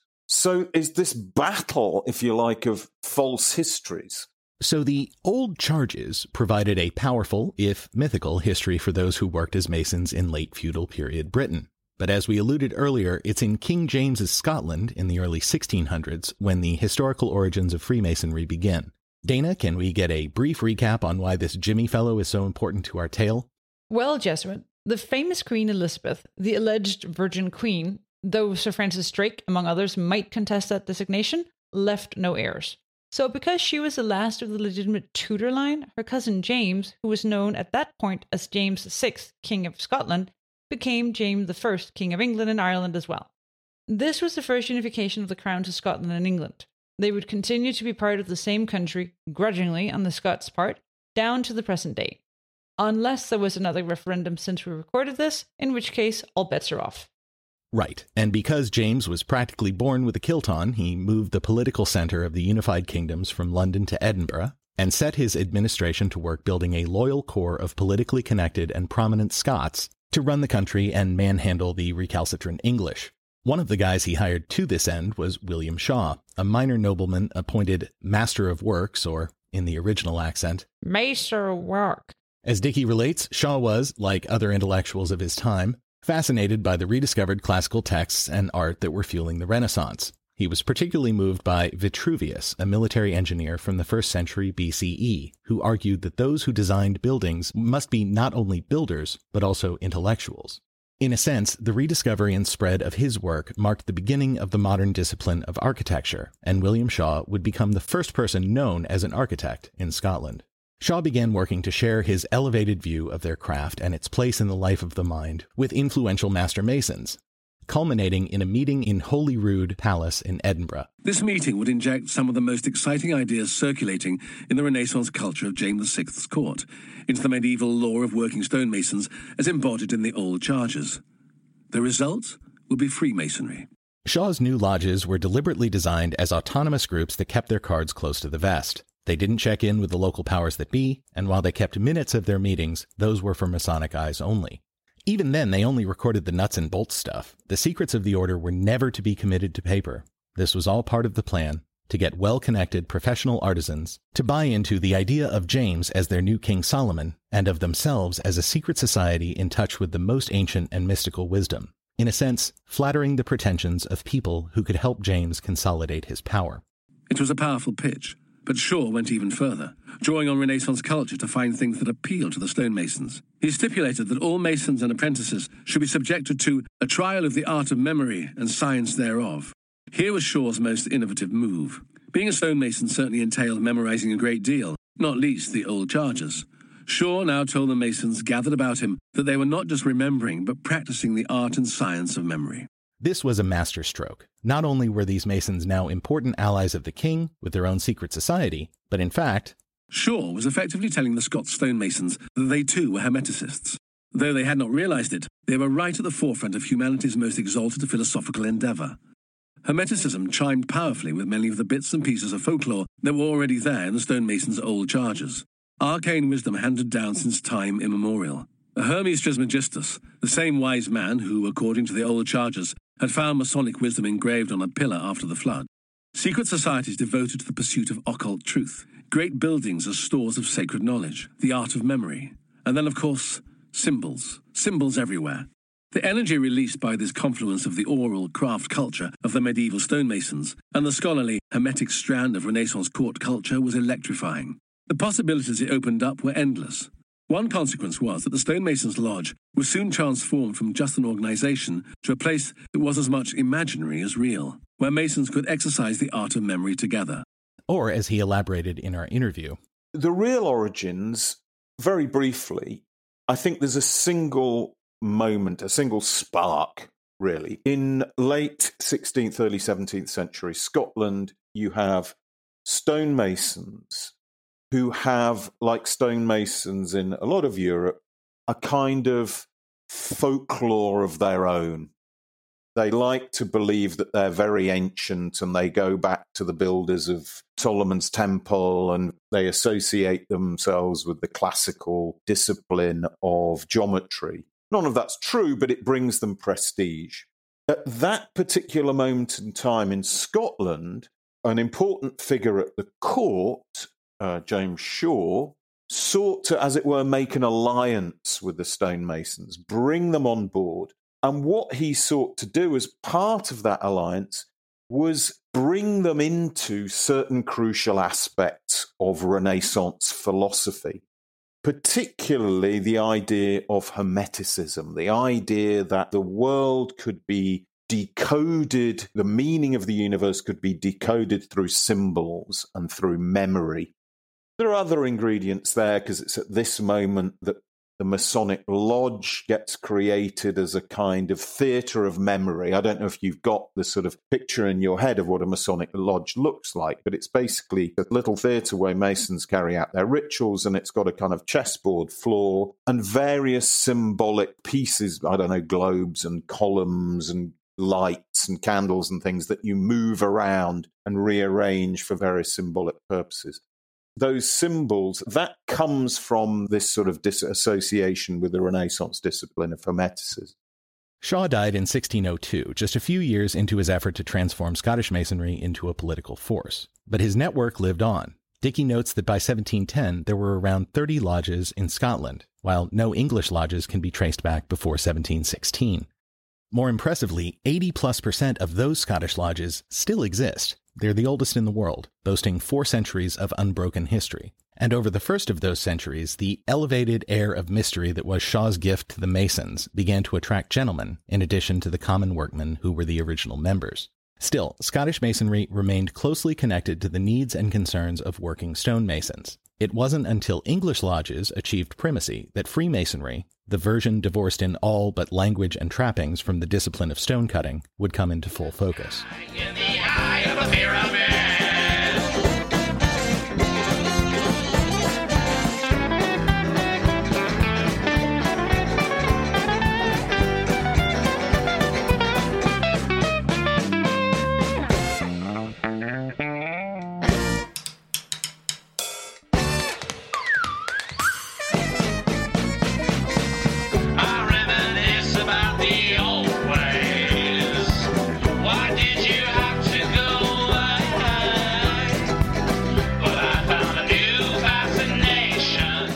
There's no question that, as important as the US is for the past century plus, England and more importantly Great Britain's empire would be the engine driving Freemasonry's adoption throughout the world. So it's worth understanding how this half organized Scottish lodge system turned into English Freemasonry. With its internationally codified rules, huge influence across diverse countries, an air of mystique and intrigue. The first concept the English lodges added onto the ideas of the Scottish old charges is that of acception. That is, the embrace of members who, rather than being stonemasons by profession, were accepted as part of the group, in spite of the fact that they didn't have the underlying profession and skill set. These expanded lodges, with their looser rules, came to be known collectively as the Acception, using the ACC spelling of that word. And this innovation is surprisingly important because. In England, it is only when the historical documents start mentioning accepted Masons or a secret organization known as the Acception that we can identify the immediate predecessors of today's brethren because of the strong similarities between their rituals and those practiced both by the Shaw lodges and by modern craftsmen. As the acception spread, more evidence of the secrets which must never be written leaked out. It was accepted Masons of England who, over time, would make the name of Freemasons their own. So, what caused this loosely associated group of Scottish Masons with Hermeticist aspirations to spread far and wide and have influence to this day? Mostly, it boils down to the fact that the rich, cool kids of the early 18th century decided masonry was the fucking tits, man. Gentleman, intellectual fashion makes the Masons organizations begin to seem an attractive place to hang out. They have a tradition of religious tolerance, for example, at a very difficult moment for religious conflict.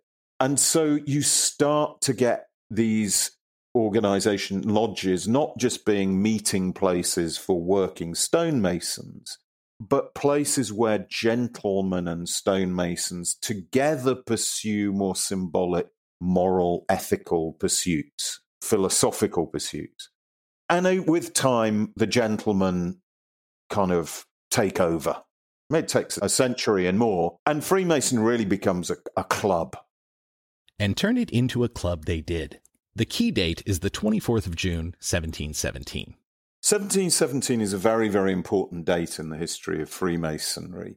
In 2017, the United Grand Lodge of England, the sort of governing body of Freemasons in England, celebrated its 300th anniversary in June 2017, deriving itself from that date. And what happened on that date, or what seems to have happened, is that we got the formation of a Grand Lodge.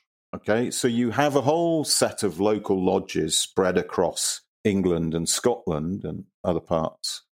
This is the first time that we hear talk of a Grand Lodge, which is a kind of authority to regulate Freemason, to decide ultimately which rituals are legitimate and which aren't, who is really a Freemason and who isn't. This happened in London in a tavern called the Goose and Gridiron, very near St. Paul's Cathedral. And it is another very significant event that is surrounded by mystery and doctored history. To expand on what interview John Dickie just said, here's book John Dickie. The famous meeting in the Goose and Gridiron was a turning point in the history of the craft, which is why it is so perplexing that we know so little about it. No material traces are left. The Goose and Gridiron and the other three pubs where the founding lodges met have long since been demolished. More curiously, the Freemasons, who are normally punctilious documenters of their own activities, have no contemporary records of the meeting. As we shall see, there are reasons to suspect a cover up. What do you mean a cover up? Well, as interview John Dickie tells us, the recently empowered, more liberal, by 18th century standards, Whig Party, who were politically ascendant at that time, decided to establish an Uber Lodge that would have authority over the conduct of other lodges. And of course, they created this first ever Grand Lodge in their own image, removing or minimizing the contributions of other groups. The Scots, for example, or the more conservative English Tories, who have made enormous contributions to the burgeoning Masonic movement. And I think what we see then is really politically motivated takeover of what is just then becoming called Freemasonry by people close to the new Whig regime, the sort of German origin Hanover dynasty, who were wedded to the idea of a Protestant monarchy, as opposed to the Stuarts who'd come before them, who were suspiciously closely allied to Catholicism and to ideals of absolute monarchy.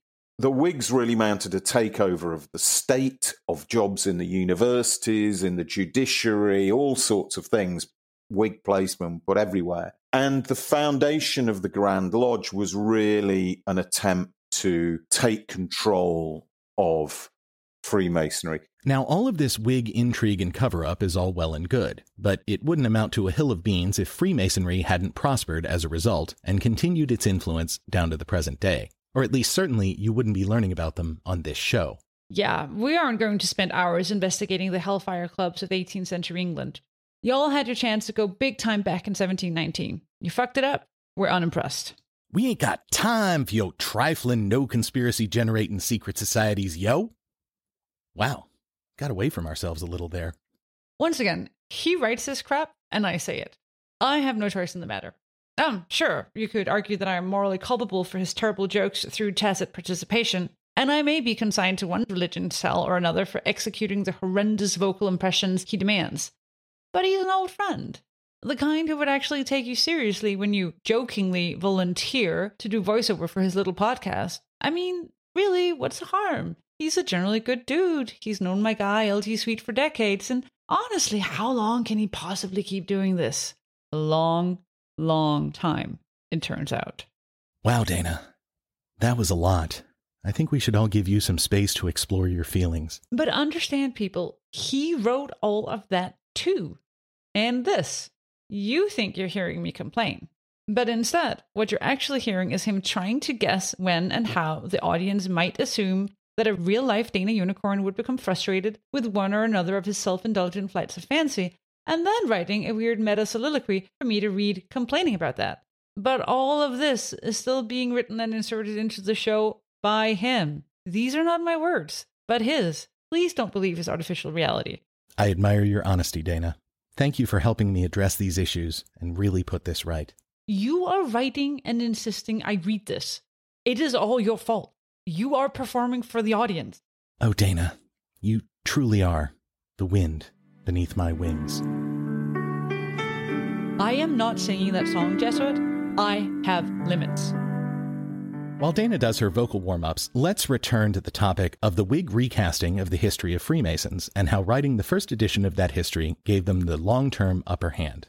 Book John Dickie? By far the most important book in the history of the craft is the Constitutions of the Freemasons, containing the history charges, regulations, etc., of that most ancient and right worshipful fraternity. First published in 1723, at the book's core are the charges of a Freemason, the rule book that makes Masonry what it is. Interview John. Any follow up? There was a lot of subsequent doctoring of the history when the sort of Whig dominant faction within Freemasonry in 1723 published a new rule book and a new official history of Freemasonry called the Constitutions. They eradicated the Scots from the background. I think because the Scots were a bit politically controversial. But they also needed to cover up how political their takeover had been as well, because Freemasonry has very clear laws about not doing politics in the lodges. So there's a lot of murk and intrigue. But nonetheless, with this rule book, the Constitutions of the Freemasons, which incidentally was actually written by a Scotsman who then saw Scottish contribution to Freemasonry erased at the behest of, if you like, the English Whig Freemasons who'd commissioned the book. The book was very successful, spread Freemasonry around the world. Benjamin Franklin encountered it in London, took it to the United States, published it in the United States, and that really started the ball rolling with Freemasonry in the United States. And in London, particularly, Freemasonry caught a wave, a cultural fashion for clubs and societies for cultural life in taverns and coffee shops. It's no coincidence that the four lodges that got together to found this Grand Lodge in 1717 all carried the names of pubs. For social drinking in taverns and so on and so forth, for intellectual fashion, for networking, and Freemasonry really caught the mood in that sense. And that guaranteed its success, if you like. That really propelled it along. Among the numerous ironies that have accrued to the success of the Constitutions, one big one is the fact that it was written in large part by a red-headed Scot named James Anderson, even though the Scottish origins of the craft were edited out by the same publication. It also minimized the influence of such important public masons as the legendary Christopher Wren, architect of St. Paul's Cathedral in London, simply because, as a Tory, he was seen by the ascendant Whig faction as the enemy. I mean, think about it. What better advertisement for membership in this new society that uses the building of structures as its organizing metaphor than a member who has single handedly designed and overseen the construction of the most prominent cathedral of its time? And yet, Wren is given short shrift in the constitutions by Whigs who control the nascent Grand Lodge. So, in other words, the brotherhood that is supposed to unify all men, regardless of race, profession, political stance, or creed, betrayed its own ideals from the very beginning? Absolutely. Though it's not alone in hypocrisy. We hardly need mention the slaveholders across the ocean, who a few decades later would pledge their very lives to the idea of all humans being created equal and the right to rule deriving from the consent of the governed. Dickie gave us some more insights into this revisionist tendency among Masons when it comes to their own history and how it has impacted the way modern brothers see themselves, as well as how society sees Masons generally. The link with the guilds is rather more complicated than the Freemasons would have us believe. It's another one of these semi mythical histories. They love to think of themselves as the descendants of the people who built the great cathedrals and all of that sort of stuff. And there's some sort of sense of dedication and purity that they see in that work. Whereas actually, the stonemasons were terrible at forming guilds. They were really bad at guilds. Other guilds were much stronger and much better candidates, if you like, for becoming something else and having a lasting historical legacy. The stonemasons, in as much as they were guilds, often included other people who had nothing to do with working in stone at all it was this moment when the stonemasons moved closer to the court and closer to political power when they formed these actual separate organizations, secret from the guilds in Scotland. So that's a messier business as well. And it's another episode where the Freemasons portray this sort of noble lineage from the honest toil of stonemasons to their own pursuits but it's heavily fictionalized, shall we say. He also helps us understand how the Proto Masons and early Freemasons' hunger for a richer, more varied backstory for their group led them to incorporate an ever wider array of ideas and cultural flotsam into their self created legend. After this sort of initial spark in Scotland, where you get these elements of Renaissance culture and the folklore of stonemasons coming together, you then see a process whereby Freemasons, although they're not yet called Freemasons uh, in Scotland, these lodges start to hoover up all sorts of different cultural elements that look like they might bring prestige and bring good raw material for Masonic ritual. And that includes, of course, the Fuhrer for a particular set of ideas of universal intellectual and spiritual brotherhood that had recently emerged from Germany. Some of the gentlemen drawn to the lodges in Scotland and England may have thought they were joining the Rosicrucian order or something like it. And even if they did not, the Rosicrucian myth helped them add more layers of symbolism to Masonry. For example, the ritual of Hiram Abif's death and resurrection is thought to derive from Rosicrucian necromancy. And the Rosicrucians are one of the earliest examples of this, where the Freemasons, if you like, start to almost deliberately confuse themselves with the Rosicrucians when, in a sense, they've got nothing to do with them directly. There's this long, long lasting process whereby Freemasons of different strands, different branches of the Brotherhood, if you like, are looking around for interesting ensemble of symbols that they can appropriate and use. Rosicrucians are one. Ancient Egypt becomes one. Looks great. All of those pyramids and, you know, pharaohs and all of that kind of stuff. Fantastic symbolic material. Let's get them in as well. You know, the fashion in the late 18th, 13th, early 19th century for Egypt with the, you know, Rosetta Stone and all of that kind of stuff oh, yes, we've got to have some Egyptian elements. It's more false trails, historically speaking. You can really just think of the Freemasons of treating everything they find in history books or fictions or whatever as potential material for a new symbolic system. So, the Brits took something over and acted like they invented it, not the first time. See, for example, tea. But the point here is that the amalgamation of myth and reality that was promulgated in London beginning in the early 18th century became a powerful magnet for ambitious young men throughout the empire and beyond. Book John Dickie explains how. The craft caught the mood of the age. The galaxy of clubs that operated free of government harassment showed that Britain was a more open society than many on the continent. There was also a noisy press unhindered by official control. What Freemasonry did provide was training in the practicalities of politics. The craft's highly formalized rituals and protocols gave men from various backgrounds a way to learn the manifold skills they needed to work in modern institutions, being discreet, making speeches, interpreting constitutional rules, advising younger brethren and judging their character.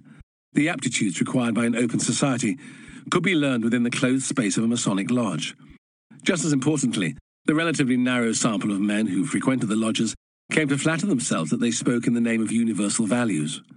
And it spread fast. I mean, it's astonishing how quickly it spreads around the world from that point. Within what 15 years of the publication of the rule book, the constitutions, you've got lodges in what would become the United States. You've got lodges in Charleston and in Philadelphia. You've got lodges in the Caribbean, in India, in Europe, even in the Middle East, in places like Turkey and Syria. Freemasonry spreads on the currents of trade and empire, and it's really a movement that finds its moment, finds its historical moment then, and, and really never looks back. Okay, so Freemasonry spread like wildfire in the 18th century. What exactly does that mean? What was the craft? What are its definitional traits? We're going to run into a lot of references when we talk about how Masonic ritual and mythical history have inspired misunderstandings and conspiracies about the group. So it behooves us to take a moment to go over the actual mysteries and secrets guarded by this most impactful of secret societies. So imagine you're a young man. And yes, most versions of American and English Freemasonry continue to require, as they have since the beginning, that only men be considered for membership. We'll get back to the unfortunate history of Masonic attitudes towards other gender identities a bit later. You're a decent bloke, and some friend or another recommends you for membership in the local lodge. You check it out and decide that the Masonic life is the one for you. How exactly then do you transition from run of the mill hoi polloi to member of a select and legendary secret fraternity? The answer lies in the initiation ritual, which of course is supposed to be secret. But this being the era of the internet, every secret having organization from the NSA to the Vatican to Scientology to innumerable hacked multinationals have discovered to their chagrin that secrecy ain't what it used to be. Rather than just go through the latest version of this ritual, we're instead going to use the example of one William Gull, initiated in or around 1842 into Masonry before going on to become one of the most prominent doctors in Britain and the personal physician to Queen Victoria. William Gull was definitely a prominent surgeon and physician to the Queen, as well as a seemingly forward thinking and feminist dude for his time. He was the first to identify and attempt to treat anorexia nervosa as an illness attacking young women back in 1873, and a campaigner for increased acceptance of women in the field of medicine. But he was not, according to the meticulous records kept by the Grand Lodge of England, ever a Freemason. Jesuit's still going to go through this fictionalized initiation with some supporting material from John Dickie's book, because this Masonic version of the real life Gull is going to come up in a super interesting historical conspiracy later. But we wanted to tell you about the real guy before we talk about the unlikely stories besmirching his good name. So, even though this Dr. Gull was probably not actually a Freemason, there's a very good fictionalized version of his initiation in the book From Hell by Alan Moore. So, we're going to combine Moore's and Dickie's renditions to provide a super condensed idea of what Masonic rituals are like. Trust us, this focus on Gull will make sense later. A man in an apron wielding a drawn sword makes you surrender your money, keys, phone, all the metal work that anchors your person to the world outside. He blindfolds you. You feel your right sleeve being rolled up and the left leg of your trousers, so as to expose the knee. Your arm is taken from the left sleeve of your shirt, thus leaving your breast naked. A slipknot loop of rope is placed over your head. You step forward. Your life as a Freemason has begun. At this point, another aproned man, holding a dagger, demands of the first Whom have you there? Dr. William Gull, a poor candidate in the state of darkness, humbly soliciting to be admitted to the mysteries and privileges of Freemasonry. The second man presses a knife to Gull's chest and demands, Do you feel anything? Gull answers, Yes. Dr. Gull, in all cases of difficulty and danger, in whom do you put your trust? In God. Then kneel upon your left knee, your right foot formed into a square. Take in your right hand the volume of sacred law, and in your left these compasses, one point pressed to your naked breast. He does, then recites I, William Withy Gull, in the presence of the great architect of the universe, do solemnly swear to always heal, conceal, and never reveal the mysteries of free and accepted Masons under no less a penalty than that my throat be cut across, my tongue torn out by the root, and that I be buried in sand a cable's length from the shore where the tide regularly ebbs and flows twice within 24 hours. Wait, hold on, Jesuit. What's with the violent retribution? Yeah, kind of over the top, isn't it? But that's the Masonic Oath, or at least the version in circulation at that time. It's almost as if the sheer inanity of the Masons' secrets has to be bolstered with grand guignol theatrics in order to give them any weight. It's like a much more graphic cross my heart, hope to die, stick a needle in my eye. So that gives you a flavor of the initiation for the first degree of Masonry the enlightened apprentice. At this stage, the initiate learns the sign, That's the threat of violent death. the grip, The secret handshake, which is just a regular handshake, but you put your thumb on the knuckle of the recipient's pointer finger. Nothing too exciting. and the word, which is Boaz. Fun to say, and the name of one of the two pillars that, according to the Bible, stood in front of Solomon's temple. Remember all of the Solomon's Temple backstory we provided a while back? It's not just the Templars who were obsessed with it. There's a whole lot more to the ceremony after this. The initiate learns about the tools of the craft, more symbols, and discussions of the various virtues like providence, benevolence, fortitude, etc. And there are additional rules. But after all of that, as Dickie notes, the new Mason may realize that for all of this talk, he's only learned secrets about secrets. Where then are the secrets themselves?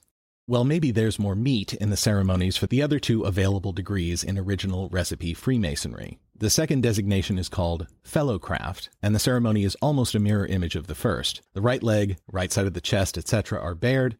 The Mason learns the name of the other pillar, Shashin.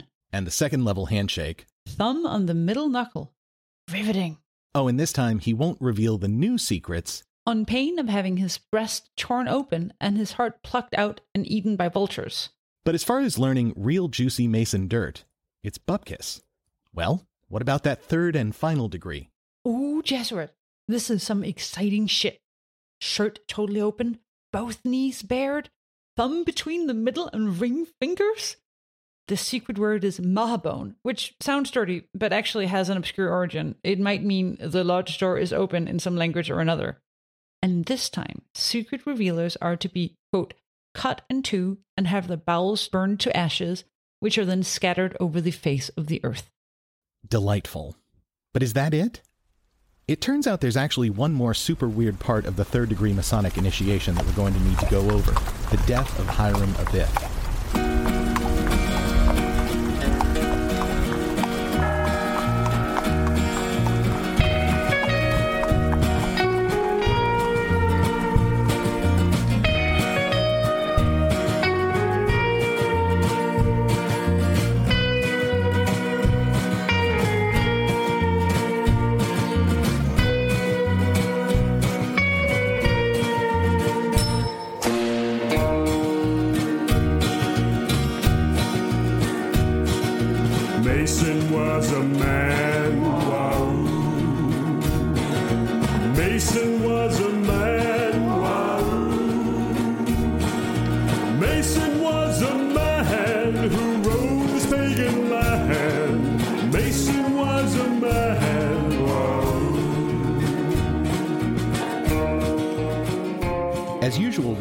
There's a bit of confusion at the origin point for old Hiram. This is because, according to the Bible, Solomon the temple guy worked with another king who was named Hiram of Tyre, and who provided materials and workers for this temple that every secret society seems to get so worked up about.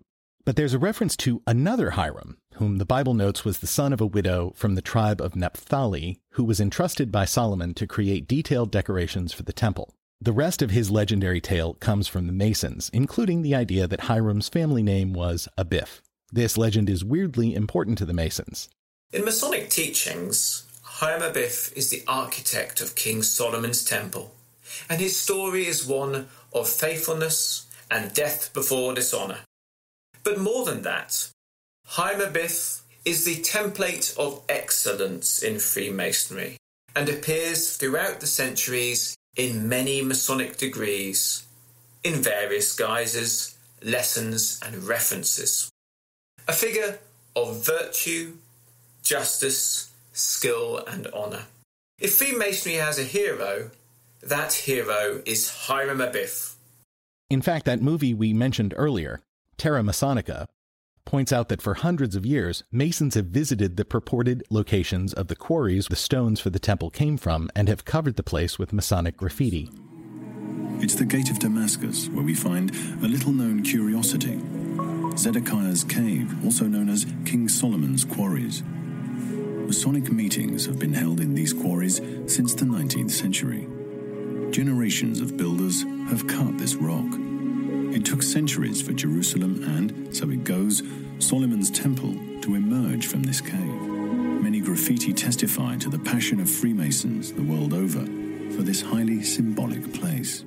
But the most important thing about Hiram Abif and the story of the temple for the Masons is that, as Dana Big Unicorn Soprano will tell you, You say what you want about Hiram, but that guy wasn't a piece of shit stooly rat fuck. Three guys get the shit out of him, cut out his fucking balls, and he still didn't say shit. Now that's a fucking stand up on. Yes, that's right. After all of the violent oaths swearing to keep the Masons' non existent secrets, the centerpiece of the Master Mason degree's initiation is a play about keeping secrets under pain of violent death. The candidate plays Hiram. He refuses the entreaties of three ruffians. Ruffians? How English is that? Just be glad they weren't hooligans, Unicorn. The hooligans are loose. The hooligans are loose. what if they become ruffians? Anyway, these three are traditionally named Jubella, Jubello, and Jubellum. These weird names will be important later.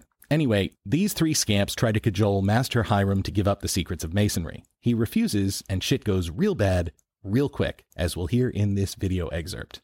In Masonic ritual, three ruffians accost Hiram. It occurs during the dramatic play of the third degree of Freemasonry. The ruffians demand the secret word of a master mason. Hiram refuses to give it and it costs him his life.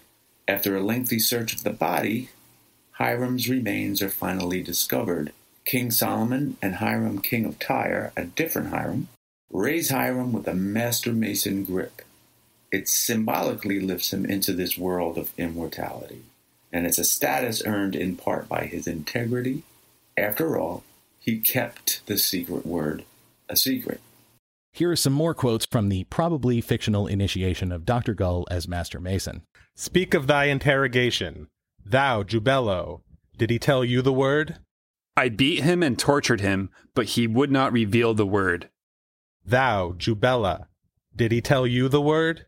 I tormented and vexed his inner spirit, but he would not reveal the word. And thou, Jubellum, did he tell you the word? I cut out his organs of generation, and he was mute. He did not reveal the word. You know what organs of generation means? You thought Dana got carried away with the. What was it? Fucking balls. Yeah, that was it. But no, that Jubellum motherfucker don't play. So fellow Masons portraying these three goons pretend to rough up the candidate in his role as Mr. Abif, and then he dies and is placed in a canvas body bag and paraded around the lodge by other Masons. But the best part is he comes back to life at the end thanks to a big hug and that magic Masonic handshake. And after some more ceremonial stuff, he's reached the pinnacle of so called Blue Lodge Masonry. He's a master Mason, and he's got access to all of the secrets, which are, Book John Dickie, The ultimate secret of Freemasonry is that death is a serious business and it puts a perspective on things. That really is all there is to it. For all the layers and folds of mystery, Freemasonry's promise to reveal hidden verities turns out to be the wrapping for a few home truths. The craft, as the ritual of the second degree explains, is nothing more or less than a peculiar system of morality, veiled in allegory and illustrated by symbols. That's underwhelming. Sure, but while the ceremonies don't hide any important truths, the rituals and over the top oaths and play acting all serve to elevate the sense of fraternity and to add some pizzazz to the whole affair of being a Mason. As Dickie points out, each of our lives are full of rituals as simple and meaningless as slapping our palms together in appreciation of a performance or saying God bless you when someone sneezes. Humans tend to like and get a lot out of rituals, even pretty simple ones or ones that are kind of silly. Now that we understand the basics of Masonry, let's check out some of the important historic events and conspiracies these kooky kids have gotten up to over the years.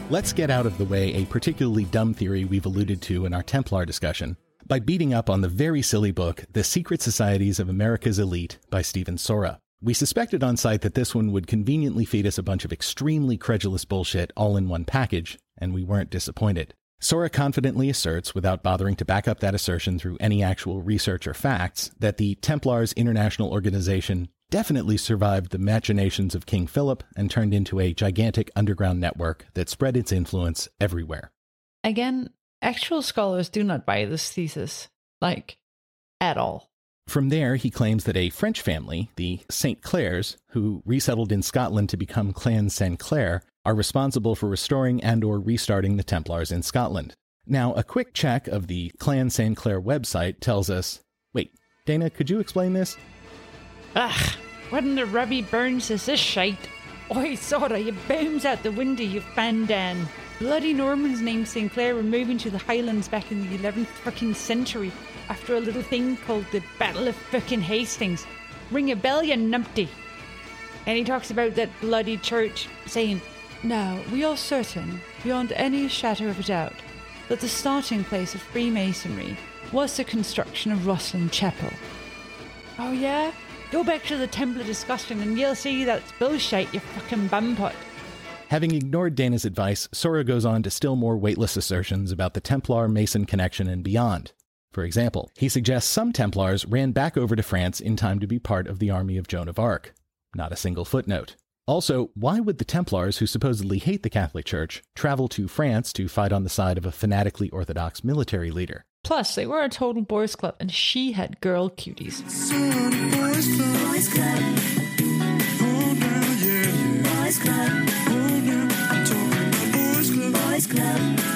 Ew. Sora settles down to argue that, mostly, the remnant Templars either fought as mercenaries or learned building trades. Uh oh, I see where this is going. Quote the man, Dana. They often employed secret words and handshakes to recognize each other and come to one another's aid. Their sons, too, would keep up the tradition. Again, the warrior monks just took up house with ladies and had a bunch of kids? I mean, if you're making this shit up with no references, Babylon, you vagabond. Then he suggests this bullshit as further evidence. The term Freemason entered the English language in the same century that the Knights Templar, as an order, was officially dissolved. So what? Exactly. Even if it's true, it doesn't mean anything. But then you can read further and learn that Freemason was actually a corruption of the original French. That the Templars called each other brother or frère, which, once they became bricklayers, became frère maçon, and you get it. But there's more, of course. When the Templars traveled, they erected quarters, and these became lodges, so named after the French loge. The guard posted at the door of the lodge during meetings was the tiler in English, derived from tailleur, meaning one who cuts. But the term Freemason soon took on a whole new meaning, because unlike most of the populace, which was shackled to the land by the feudal system that prevailed in England and France, the former Templars became working craftsmen who were free to travel to find employment. Thus, they were free Masons. Couple things. First, this explanation for the origins of the term Freemason contradicts reliable sources. For example, Dickie identifies the term as having originally referred to a top tier stone carver who was trusted to create the most ornate and decorative freestanding elements of a structure, thus cutting free stone instead of laying bricks. He was therefore a Freemason. This term Freemason eventually was adopted by the group as it evolved into a gentleman's club. Now, this derivation isn't certain, but it's a hell of a lot better attested to than the Frere Maçon nonsense. Which you'll note Sora actually undercuts immediately by suggesting the term actually referred to the non peasant status of the Templar Masons. Well, which is it? And while the term Tyler is not entirely understood, tailleur is not among the potential origins for the term that's listed on Wikipedia. Not exactly a ringing endorsement for Sora's suggestion. And yeah, lodge probably comes from the French loge, but about a third of English words have a French origin, so surprise, surprise. But the main point is, there is not a single reference or suggestion of a reliable source of any of that shit we just discussed. History is easy, kids. Just write shit down with confidence and for God's sake, don't show your work. Then it's on to other made up connections. Why, Sora asks, when you're initiated, do you hear a promise that the brothers will protect you from your enemies and keep your secrets? What secrets could a simple stonemason peasant have to protect? Why would this man have enemies? Because in reality, he was a Knight Templar dummy. They're the ones who needed protection. Of course, we just covered this, The Masons' grandiose initiation promises are the play acting that helps form connections and brotherhood among men who were previously strangers. Their secrets do not in reality amount to much, but Sora wants to wring all the nonsense he can out of this formulation, so he just raises questions, like your formerly favorite aunt and uncle, who went to the University of Facebook and now know more about vaccines than qualified doctors and scientists. But our mentioning this book at all has been building to this point. Sora admits that not all Templars became Masons. Some instead became Jack fucking Sparrow.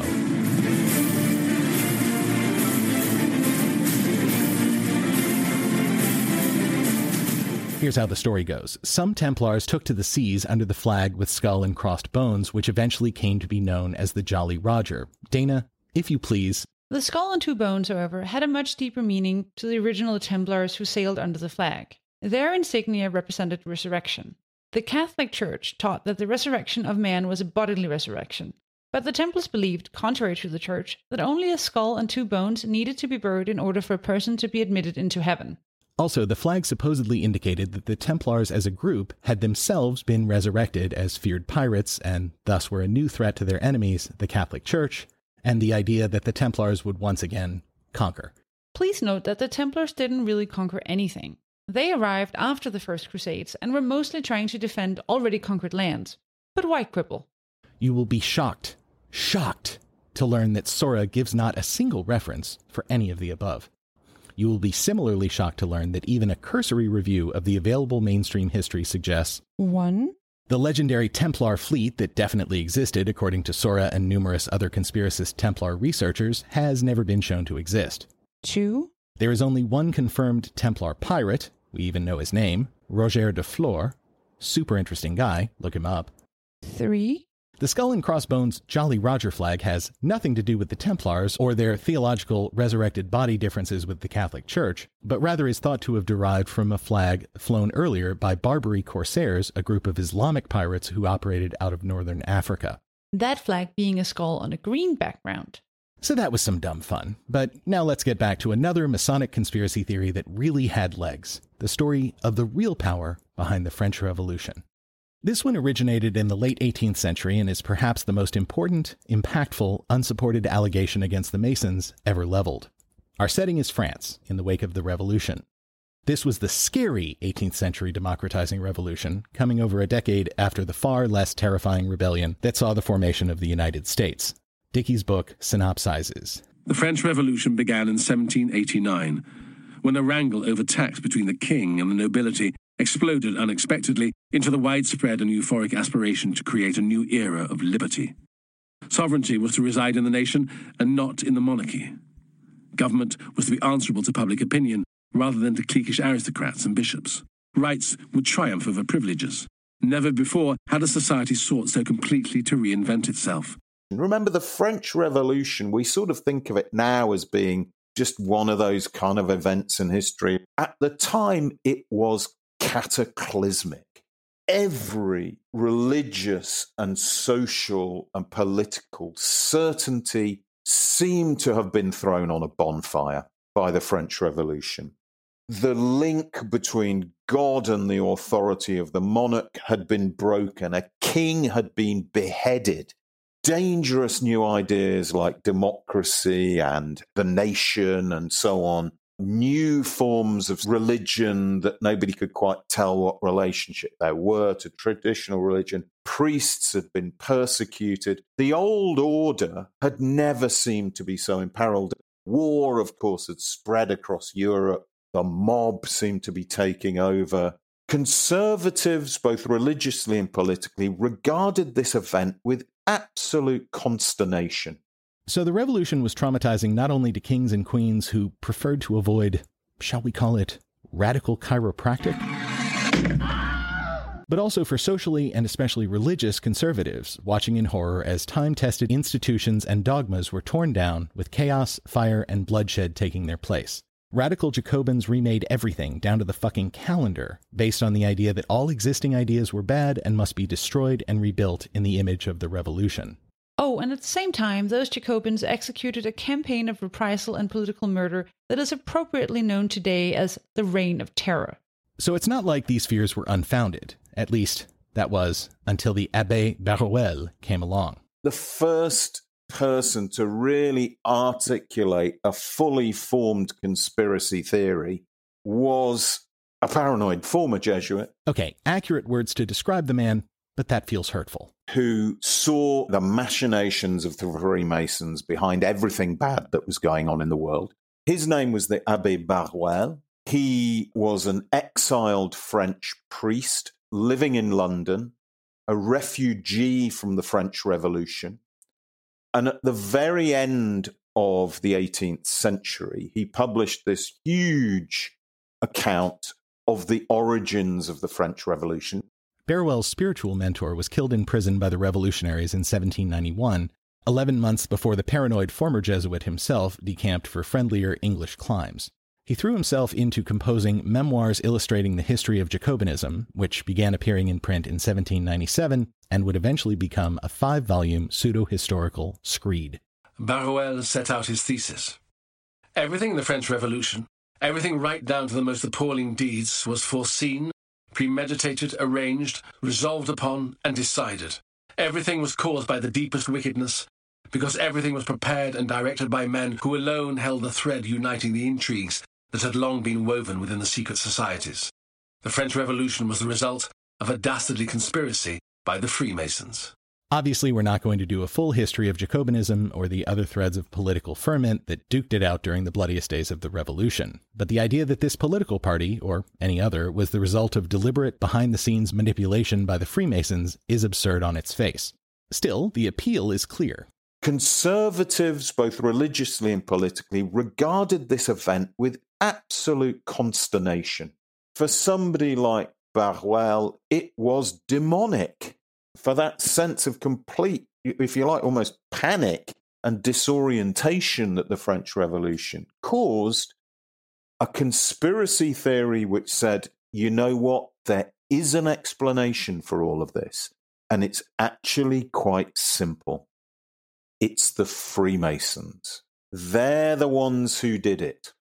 And actually, they've been conspiring to do it since the very dawn of heresy in the third, fourth century AD.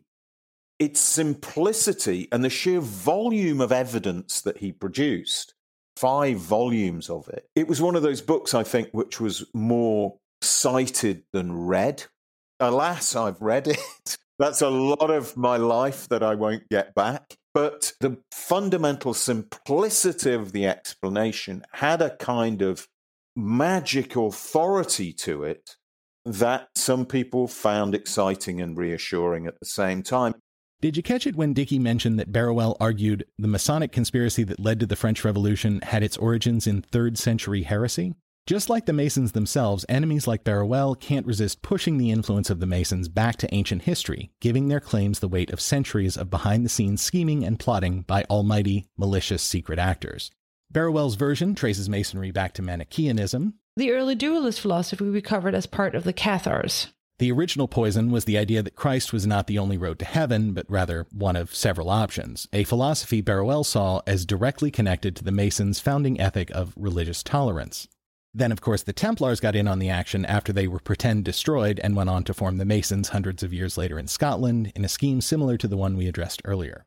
Barruel suggested that the Masons' seemingly anodyne oaths and rituals were designed to, quote, seduce new members into imbibing ever larger doses of the craft's addictive ideology, while at the same time providing cover for their terrible, secret, true purpose of corrupting Christendom. There then came the blood curdling final disclosure. The Masonic watchwords of brotherhood and freedom, so cozy and bland when first encountered, actually meant nothing less than a secret declaration of war on Christ and his cult, war on kings and all their thrones. This was the wicked mission that would be fulfilled in the French Revolution. This show has frequently pointed to the protocols of the Elders of Zion as the wellspring for much of the most pernicious 20th century conspiracy thinking. But Dickie makes a strong argument for that piece of malicious swill being heavily influenced by Barruel's pioneering hackery. That same appeal, I think, characterizes the conspiracy theories about aliens or whoever it might be, or the Jews or whatever, that are then reproduced on that same basic template of the original conspiracy theory, which is the Abbe Barruel on the Freemasons. And like the assholes responsible for the protocols, the idea was to make people permanently afraid. The danger had not, and would never, pass. Barruel had a warning for all those who observed the conspiracy unfold from abroad. They must not delude themselves that the danger had ended because the Jacobins, the most radical of the revolutionaries, had fallen from power in 1794. The conspiracy was international. It was only just beginning, and it was coming for your children. If Jacobinism triumphs, then that is the end of your religion, your laws, your property, of all forms of government and civil society. Wealth, fields, houses, right down to the humblest cottage. Children, nothing will belong to you anymore. Thankfully, we as a society have long since progressed beyond this sort of open ended, fact free fear mongering. The point of mandatory vaccination is to identify the sincere Christians in the ranks, the free thinkers, the men with high testosterone levels, and anyone else who does not love Joe Biden and make them leave immediately. It's a takeover of the U.S. military. Illegal immigrants are burglars, are thieves who are there to harm your security and steal your prosperity. What's happening at the border is a flat out invasion. We are being overwhelmed every day. As the illegal invasion at our southern border intensifies, it is an invasion. And I'm going to call it an invasion, like it or not. This is the Muslim Brotherhood plan. It always has been. You set up these enclaves in the West. You demand of the host country that they allow you to run your affairs according to Sharia. When Mexico sends its people, they're not sending their best. They're sending people that have lots of problems. They're bringing drugs, they're bringing crime, they're rapists, and some, I assume, are good people. How did Barruel come upon this supposed knowledge? Because he himself had been a Freemason. Or so he claimed. But don't worry, he never swore any oaths or anything. Which, if that's the case, how was he ever a Mason? But he also learned all about the most dastardly shit from secret sources he was unfortunately unable to name. Oh, and he lost the most damning evidence he had collected before his book was even published. Aw, bad luck. So obviously, the book has problems. But what's it like to read it? Well, we gave it a shot. It's available on Amazon Kindle. And we even perused the shockingly similar yet unrelated book, Proofs of a Conspiracy, another nutso classic from the same era with an extremely similar thesis, but this one written by a man named John Robison. Again, though, we love you, our loyal audience. But that love has limits, so we gave up. Fortunately, as he mentioned in our interview, John Dickie, for his sins, did indeed read all of Barruel's work. His review? Memoirs illustrating the history of Jacobinism was idiotic. It has nothing to contribute to our understanding of the causes of the French Revolution. Yet it does still have much to teach us about how conspiracy thinking makes complex events seem simple and makes us feel clever for oversimplifying them. At a stretch, the most that any modern historian of the French Revolution would be prepared to concede to Barruel's analysis is that the formal equality of lodge procedures was one of the many influences that went into the emergence of the political clubs, including the Jacobins, that were so important to the events of the 1790s. That said, there is no more powerful way to demonstrate the febrile idiocy of any explanation of the French Revolution as a Masonic conspiracy than to follow what happened to many brothers after 1789. Yeah, what did happen to Masons in the wake of the revolution? Oh, really? Seems weird the Masons would be among the groups most persecuted by the Jacobins and other revolutionaries if the whole Michigas was secretly created and guided by the Masons in the first place. Barruel would probably tell you it's a misdirect, letting a few Masons go to the guillotine to keep the secret. In other words, hand waving bullshit. Admittedly, Barruel had done his research in terms of understanding Masonic history. It's just that, as Dickie puts it, he squeezed, twisted, and cropped it to fit his monomaniacal vision. Before we move on, we should note that we'll be coming back to Barruel and his unwieldy tome for our final topic in this series, the Illuminati. They, even more than the Freemasons, were to Barruel responsible for the horrors of the Revolution. But in the meantime, we want to focus on one part of his argument that the standard three degrees of Blue Lodge Masonry were just there to lure in unsuspecting Christians so they could be put to work by those who had graduated to Masonry's much more exclusive, more important, more secretive, and presumably more nefarious higher degrees. But if there are only three degrees in standard Masonry, And there are. then what the fuck is he talking about? He's talking about the other major threat of Masonry, one that is uniquely French in origin despite its name, and one that has inadvertently driven the conspiracist mythos around the craft to new heights Scottish Rite Masonry. You say it's French, but then you say it's Scottish. Which is it? Well, the name is part of the fun. This branch dates back to December of 1736 when a Scots Mason named Andrew Michael Ramsay delivered a speech to a major convention of French Masons. The speech, which he thought would convince the national authorities that the craft was compatible with Catholicism and therefore the king's goons would be encouraged to ease up on all the persecuting. The speech actually spurred a series of police raids on local lodges, and Ramsay stopped doing anything too Masony to ensure he didn't get in further Dutch with the crown. But if the speech was initially a failure, it ended up having a huge effect on how Masonry was practiced in France.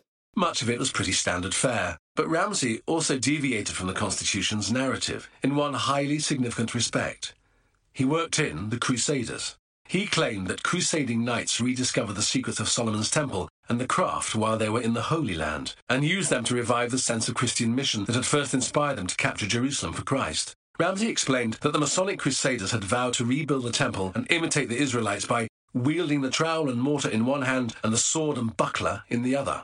In invoking the Crusaders, and with them the culture of medieval chivalry, Ramsay tapped a vast source of imagery and myth that would soon generate a complex of Masonic degrees known as the Scottish Rites. Why Scottish? The reasons are tenuous. Ramsay's new Crusader myth attributed a key role to his homeland in preserving and transmitting the Masonic tradition. When the Holy Land was all but lost, in 1286 a leading knight brought the craft's mysteries back to Scotland for safekeeping. The connection is no closer than that.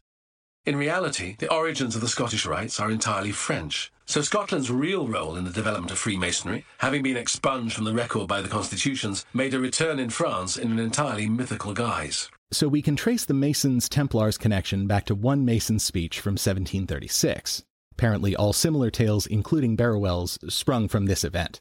But what effect did this regrounding of the Masons in the exploits of the crusading knights have on how French Masons masoned? There were two main impacts. The first was a drastic increase in the number of degrees offered by various lodges. Shortly, there were three new side degrees available in France, all based on this new, heroic, knights errant faux history for the group. Then there were five, then seven. By the mid 18th century, the most authoritative history of French Freemasonry has referred to a tropical forest of degrees that sprouted from the 1750s. Suddenly, Scottish Rite Lodges could offer as many degrees as their feverish members could dream up. Here are some of our favorites. Elect Philosopher Knight, Knight of the Argonauts, Scotsman of the Scottish Academy, Scotsman of the Celestial Jerusalem. Remember, these degrees were initially available only to French Freemasons. Continue. Master of Esmeralda's Table, Companion of Paracelsus, the Rite of the Blazing Star, the Illuminated Theosophers, the Architects of Africa. Badass, no? Which reminds us, recall when we were talking about Tobias Churton, one of the authors who led us through Rosicrucianism, and we mentioned to Dana's dismay that he was a perfected knight of the Rose, Croix, and the Pelican, 18th degree, ancient and accepted rite. As you might expect, then, that designation is not issued by some Rosicrucian governing body, but rather is one of the branches of Scottish Rite Masonry that has embraced Rosicrucian symbology as part of its identity. It does seem like more fun to be in the group that has all of the cool titles rather than the three degrees only fuddy duddies. You're certainly not alone in that assessment, Dana. In fact, one of American history's most famous Masons, Benjamin Franklin, was initiated into one of the most notable Scottish Rite lodges, the Nine Sisters, while he was working to gin up support among Parisians for the American Rebellion. And a celebrity even closer to our hearts, Voltaire, was initiated near his death, leaning on his friend Franklin's arm during the ceremony. And we'll see a bit later that the Scottish Rite version of Freemasonry would have a huge role to play in the ongoing racial schism among American Masons that persists to this day. The point is that all of Barruel's carefully, tediously laid out arguments about the Templar and Manichaean history of Freemasonry was simply, as Dickie puts it, buying into the Scottish Rite Masons' own myth making. This is probably a great time to come back to that issue of how the Masons deal with women, because in many ways France and French Masons have been at the center of this topic. The obvious question hanging over the whole discussion is why could fearful Jesuit become a Freemason while Dana Unicorn could not? Can we please note at this point that while I too question why the society should be exclusively male, I have no actual interest in becoming a Freemason? Stipulated. But why can't she? The Constitutions of the Freemasons of 1723 that I mentioned is the first document that actually explicitly says women aren't allowed to become Freemasons. And it's always been something that the Freemasons are very uncomfortable about. it's caused great schisms and fissures within Freemasonry. There have been, particularly going in the 20th century, various sort of adjunct bodies to Freemasonry in which women have been allowed. Some now accept women on an absolutely equal basis to men and have mixed lodge meetings and so on. I'm thinking, for example, of the Grand Orient of France, the biggest Masonic tradition in France. But they only did that in, I think it was 2010. They didn't have time to go into this part of the story during the interview, but the reason the Grand Orient Lodge changed its policies was because an existing member, Olivia Chaumont, announced herself as trans and asked to be recognized as a woman Freemason, just as she had been previously accepted as a man. When they accepted her, they also accepted future women as part of the deal. Right. And even in those places where the Freemasons have gotten on the gender equality bandwagon, it's not all wine and roses. In those branches of Freemasonry these days where women are let in, there's a glass ceiling, a very clear glass ceiling. They don't occupy positions of power in Freemasonry as a whole. So there's a very mixed picture, and Freemasons are quite defensive about this idea that they don't exclude women. Mm, Still not a great look, even for the more egalitarian lodges. Meanwhile, aside from adjunct groups like the Order of the Eastern Star, which was specifically designed as a sort of auxiliary for women who wanted to be Masons, were relatives of Masons, but obviously couldn't be Masons because vaginas cause lodges to burst into flames or something. So unfortunately, we don't have too much that's interesting to say about the relationship of women and Freemasonry. For the most part, the dudes are keeping them out for no good reason, which is probably contributing to the decline of the craft overall. But we did want to make sure we got to include this fascinating story about an extraordinary person and her role in the Masons way back in the 18th century. The Chevalier d'Eon is a fascinating character, one of those unique 18th century figures. French, but spend a lot of time in London as a spy and diplomat who joined the Freemasons in London and subsequently went on to cause a great deal of an awkwardness and embarrassment for Freemasons because she liked to dress as a woman and cultivated, shall we say, a great deal of doubt about her body, you know, whether she had female or male sexual organs. And a huge betting market grew up in London around the question of whether she really was a man or a woman, a figure that many of the great literary figures and people commented on at the time. Eventually went back to France and was ordered by the government to keep dressing as a woman, not to change, which she doesn't seem to have found a particular hardship. Lived as a woman, continued to be a Freemason in France, even though Freemasons weren't allowed to be women in England. In France, there was a kind of subordinate branch. They were more tolerant, shall we say. And then eventually, when she died, a post mortem examination revealed that she had a male body, if you like. Now, it's very difficult looking back in history to put our categories on is this somebody who was a transsexual or transvestite or some sort of trans identity? Because this was somebody who was carrying a lot of scandals around with them, and it was quite convenient to be able to, as it were, disappear into being a woman at a certain point in her career. She's a fascinating character and a fascinating illustration of the gender trouble that has dogged Freemasonry from the outset.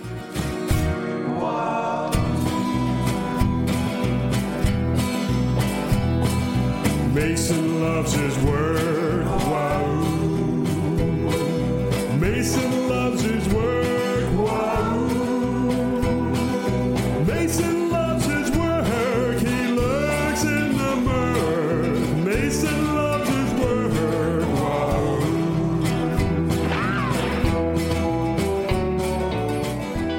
Turn our attention to the Masons in the fledgling United States. We already talked about how the influence of Masons in early America was important and suspect enough to drive the creation of an entire political party. See our discussion of the anti Masons in our historical political conspiracies topic in the almighty RSS feed. And we know that many founding fathers were Masons. In fact, Dickie's book relates in detail the impressive and overwhelmingly Masonic procession that preceded the laying of the cornerstone of the Capitol building in 1793. In our interview, he expanded on the importance of the craft in early American ceremonies like these. Now, at this point, in the early American Republic, Freemasonry enjoys enormous prestige. Freemasons are like the impresarios of public celebrations up and down America. Freemason lodges are very, very popular. George Washington had used Freemasonry as a sort of ceremonial special team, if you like, for the laying of stones and the inaugurations and so on and so forth. Because Masonry, like the United States, was sort of religious but non denominational. And so it made a perfect kind of ecumenical ceremonial language. You know, when early America wanted to talk to posterity, they did so through the good offices of the Freemasons. Here we are laying a stone, laying a foundation stone for something for future generations and so on. The book elaborates on how Washington, a nebulously religious man, seemed to believe that through its very ecumenicalism, Freemasonry could bind a fledgling democracy via the promotion of non sectarian virtue. Freemasonry opened its doors to men of all faiths. It embraced only that religion in which all men agree, in the usefully vague formulation set out by the constitutions. Washington's own religious beliefs put him at Freemasonry's spiritual center of gravity. He has been described as a lukewarm Episcopalian who never went to communion and generally invoked providence and destiny rather than God. He was less concerned about personal piety than he was about religion's role as a guarantor of public morality. The fledgling United States also needed something else that Freemasonry could supply virtue. Republicanism, the ideology to which Washington and the other founders subscribed, had a history full of stern lessons. Everywhere from ancient Athens and Rome to Renaissance Italy and Oliver Cromwell's British Commonwealth, the attempt to set up a system of government without monarchy had collapsed. The only hope for a modern republic like the United States was that the population, and in particular the governing class, could learn enough virtue to resist the slide into tyranny. Since its inception, Freemasonry had presented itself to the world as a builder of virtuous men. Now, with the importance of the craft to the early republic established, it's time for us to turn our attention to another book we came upon during our research, which has other interesting things to say about the early leaders of the USA and the importance of Freemasonry. If you can't hear the glee in his voice, rest assured it's cuckoo time. This book, Founding Fathers' Secret Societies by Robert Hieronimus, PhD, starts out rather cautiously on the subject. It acknowledges that while such key founding fathers as Washington, Franklin, Jefferson, and Adams were suspected of being part of either the Rosicrucians or the Illuminati, the only evidence comes from the organizations themselves, whatever that means, or other, quote, unverifiable sources. Okay, good. An acknowledgement that there aren't good sources for these rumors, but that they're worth mentioning. We're on board. And the author is admirably focused on the ways in which the civilization of Native Americans likely impacted and influenced the evolution of the ideas that came to underpin American democracy. He also points out that, unlike African Americans, Native Americans were semi regularly admitted into American Masonry. But of course, then he's got to make it weird. For example, he tells a story of a native chief being initiated into the craft, after which that chief offers to initiate the Englishman who has conducted the ceremony into his own tribe as a medicine man. The original account quoted indicates that the Masonic and Native ceremonies are remarkably similar to each other as they both involve three levels of initiation, for example. Hieronimus clearly wants us to think that this means there was a very early and unknown link between Native American society and the Freemasons. But that argument doesn't pass the smell test. So both groups have rituals that involve three stages. What can we conclude from that? Many human activities involve repetition with variations, especially in groups of three. Remember the horror comedy rule of threes? Use of three repetitions or variations in rhetoric and other forms of speech are well established and effective techniques. And the story dates back to the late 1860s, by which time Masonry and native traditions had encountered and been influenced by each other for better than a hundred years. But the author has his own explanations, which we'll make Dana read here. Theories abound as to how the American Indians may have been introduced to rites and rituals similar to Freemasonry. Some say that Freemasonry ultimately originated in an Atlantean culture that spread both to the west and to the east at its destruction. Mmm, Atlantis theories. Delicious. Alternatively, the Native Americans may have inherited these secret rites from one of the many pre Columbian settlers of America. Sure, except there was no such thing as Freemasonry that could be exported from Britain until 1723 at the earliest, so pre 1492 transmission seems Unlikely. Another theory has American Indians descending from the lost tribes of Israel, pointing to the similarities between both groups' ideas for holy of holy sanctum, a succession of high priests, rituals of purification and anointing, and particular habillement inherited from the fathers of remote antiquity. But how many non Native American, non Jewish ritual traditions include some or all of those traits? No answer. How about the fact that natives don't speak any semblance of Hebrew or didn't worship Yahweh or Jehovah? For fuck's sake. But here's the pure, uncut shit. After studying inscriptions and numerous coins and artifacts, Dr. Barry Fell concluded that America's visitations started by at least 325 to 250 BCE with the Carthaginians and Phoenicians. They were followed by Libyan Greeks in 264 to 241 BCE and Roman traders from 100 BCE to 400 CE. Jews settled in Kentucky and Tennessee by 69 CE, with the second wave of refugees arriving in 132 CE. Frank Joseph, author of The Lost Treasure of King Juba, lays a compelling case for the settlement of Africans from Mauritania from around the same time.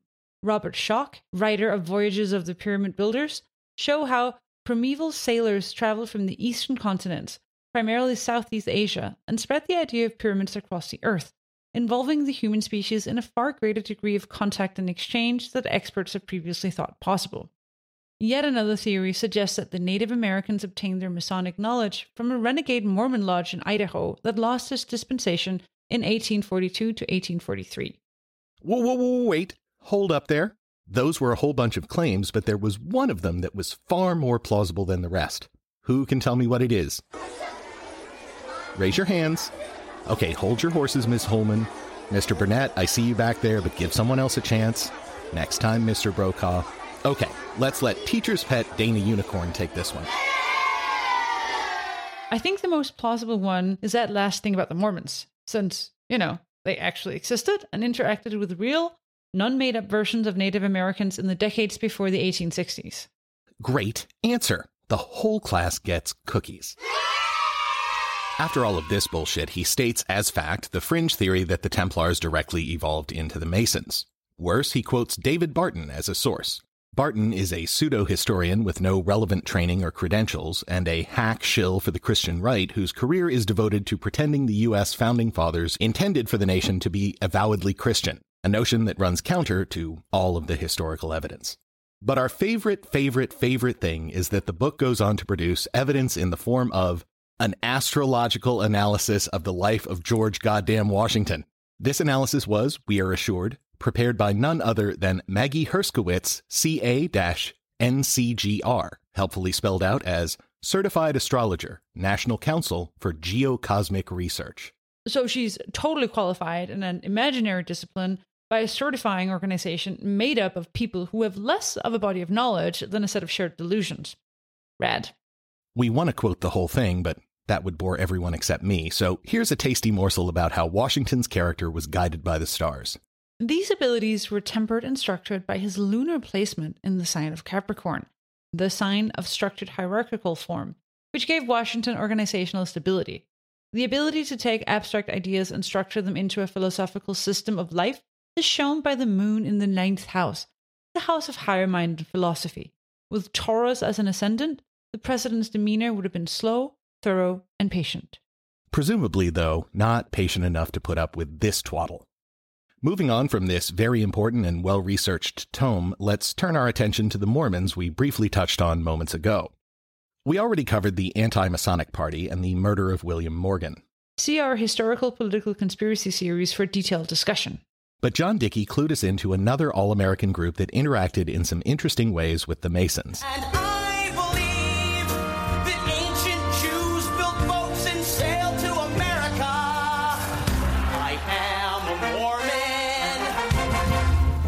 From the Church of Jesus Christ of Latter day Saints. Yes, the Masons had quite a series of run ins with the most American of all sects of Christianity. And of course, because Joseph Smith's church was developing around the same time that anti Masonry swept through the young nation, Dickie explains how these stories fit together. The tangled, and I have to say, rather comic story that links together the history of the Freemasons and the history of the Mormon church really begins in Upper New York State in 1825 with the disappearance of a Freemason called William Morgan. In Upper New York State, which was swept by waves of religious fervor and so on, I think the most likely explanation is that some Freemasons took the oaths of Freemasonry very literally. When you join the Freemasons, you swear to protect certain secrets, and they are deeply banal secrets, on pain of being tortured to death, effectively, a pain of a horrible death. This rather ne'er do well, drunken Freemason called William Morgan threatened to expose the secrets of Freemasonry and disappeared. And I think the most likely explanation is that he was disappeared by other Freemasons who had taken what is actually a kind of symbolic theatre. These threats are never meant to be carried out in Masonic ritual, they're just a symbolic game, if you like. Had taken them literally. Now, the Morgan disappearance led to a wave of anti Masonic hatred across America. Freemasonry was thrown into crisis. An anti Masonic party was formed an anti Masonic candidate stood for president. And Freemason membership plummeted. The reputation of Freemasonry was catastrophically damaged and would take a whole generation to recover. Now, at precisely that moment, Joseph Smith claims to have discovered these golden tablets on which the angel Moroni and you know, so I won't go through the whole story. Now, a lot of the material for that fable that he invented, I don't take his story seriously for a minute, with apologies to Mormons out there, but I'm afraid I don't. A lot of the material derives from the kind of folklore and what was happening in upper New York State. At the time, for example, there are a lot of buried remains of ancient Native American civilizations that kept surfacing stories were told of these ancient peoples in America who'd fought great battles and so on and so forth. And also, among the ingredients of Smith's myth making, the buried tablets and holy tablets and so on, were elements of Masonic ritual as well. And in the Book of Mormon, as he transcribed it from these golden tablets with the magical spectacles that he found that allowed him to translate them out of Hebrew, the Book of Mormon is a sort of Bible, an Old Testament, if you like, a, a, new Old Testament talking about one of the tribes of the people of Israel who supposedly came to America and had this whole Old Testament style succession of battles and things in Upper New York State, effectively.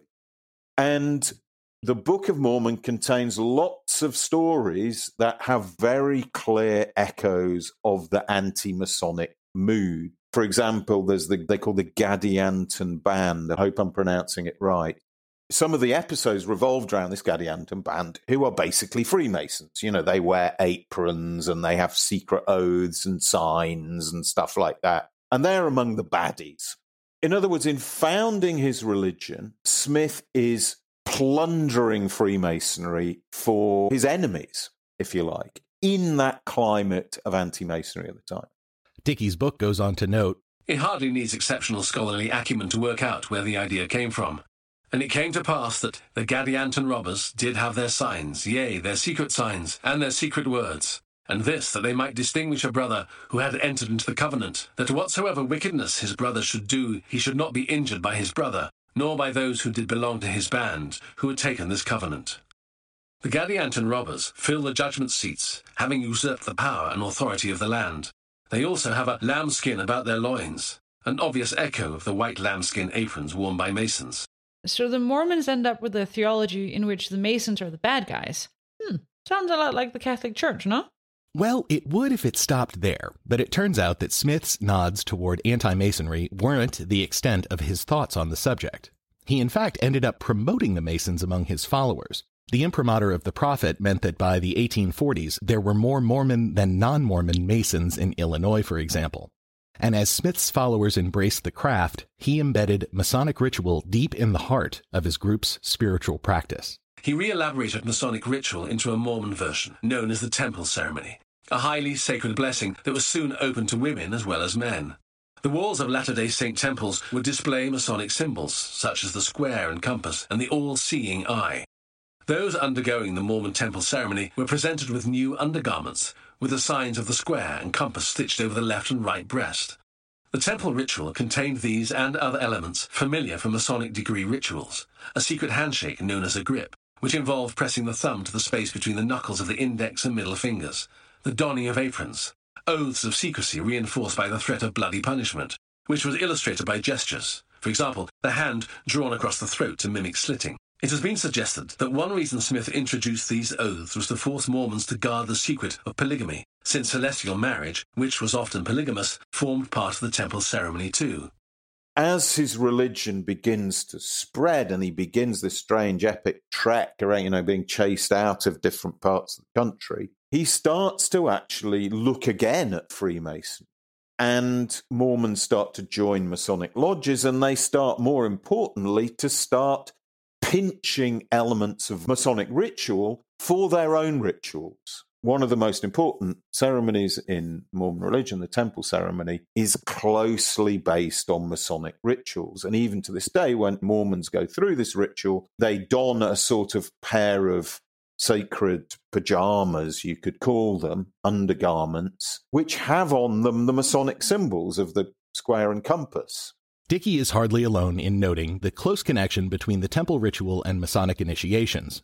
As quoted in H. Paul Jeffers' book, Mormon and historian Reed C. Durham Jr. insisted back in the 70s There is absolutely no question in my mind that the Mormon ceremony, which came to be known as the endowment, introduced by Joseph Smith to Mormon Masons initially, just a little over a month after he became a Mason, had an immediate inspiration from Masonry though apparently this view did get him in hot water at the time with church authorities. Now, it hasn't escaped the Mormons that a lot of what they do is very closely related to the Freemasons. But what they say is no, we're the originals.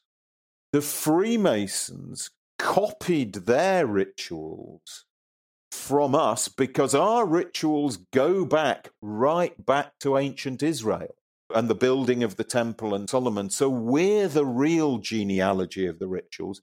And the Freemasons have just copied them. So we're the real article, if you like. The temple ceremony is still today very much as Joseph Smith designed it, despite the fact that in 1990 the terrible Masonic punishments, throat cutting and the rest, were quietly dropped. Most Orthodox Mormons are as unperturbed as was their prophet by the similarities between their religion and Freemasonry. Smith presented his temple ceremony as a faithful restoration of the rituals practiced by the Israelites, from Solomon all the way back to Adam. By contrast, Masonic degree ceremonies, he explained, were only a later, degenerate version of those original Israelite rituals. If anything, therefore, it was the Masons who copied the Mormons, and not the other way round. So it's a really curious, complicated story of essentially different thefts of ritual ideas and story ideas from both Freemasonry and anti Freemasonry. And remember, of course, both Freemasonry and anti Freemasonry themselves have stolen ritual ideas and so on from the sort of flotsam and jetsam of religion and history and thought and literature and so on over the centuries.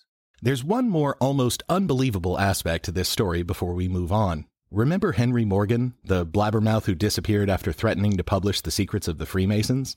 The one whose disappearance and likely death launched the anti Masonic fervor in the US? Well, one of the kind of many really strange paradoxes of this story is that Joseph Smith, among his many wives, was the widow of that Freemason William Morgan who had disappeared back in 1825 for betraying the secrets of Freemasonry. Super strange, but also true.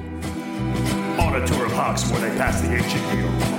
Bird Hill to Christchurch, beating all the Beatles. From Blake's grave to the works of Wren. With Netley and some deadly and Masonic tour of sin. His grand work, it won't be topped. It's too far along. Just a few more stops. Left till John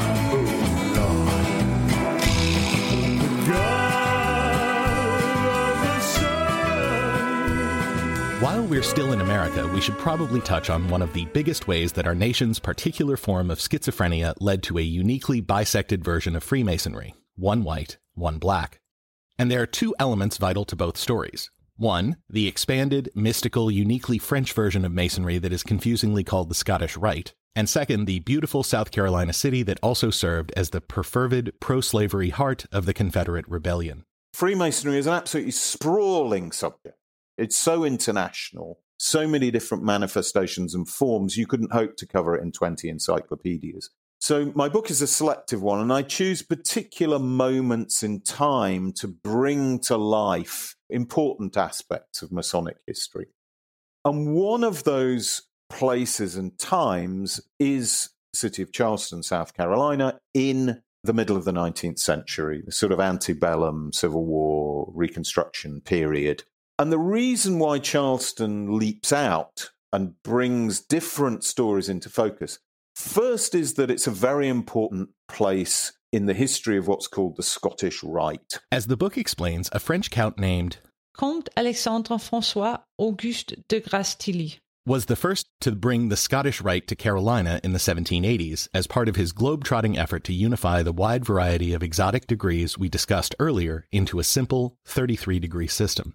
The most important of his Supreme Councils, designed to keep the regional lodges in line, was housed in Charleston. Freemasonry has undergone a kind of historical process of ritual inflation. It's constantly been inventing new codes, new symbolic rituals, new systems, so ladders of different rituals that you keep going through to acquire ever higher status within the organization. The most complex and richest of those ladders, if you like, is the Scottish Rite, which really has its first world headquarters in Charleston, South Carolina, where it benefits from a sort of international traffic in Masonic ideas connecting the Caribbean, the Americas, and Europe.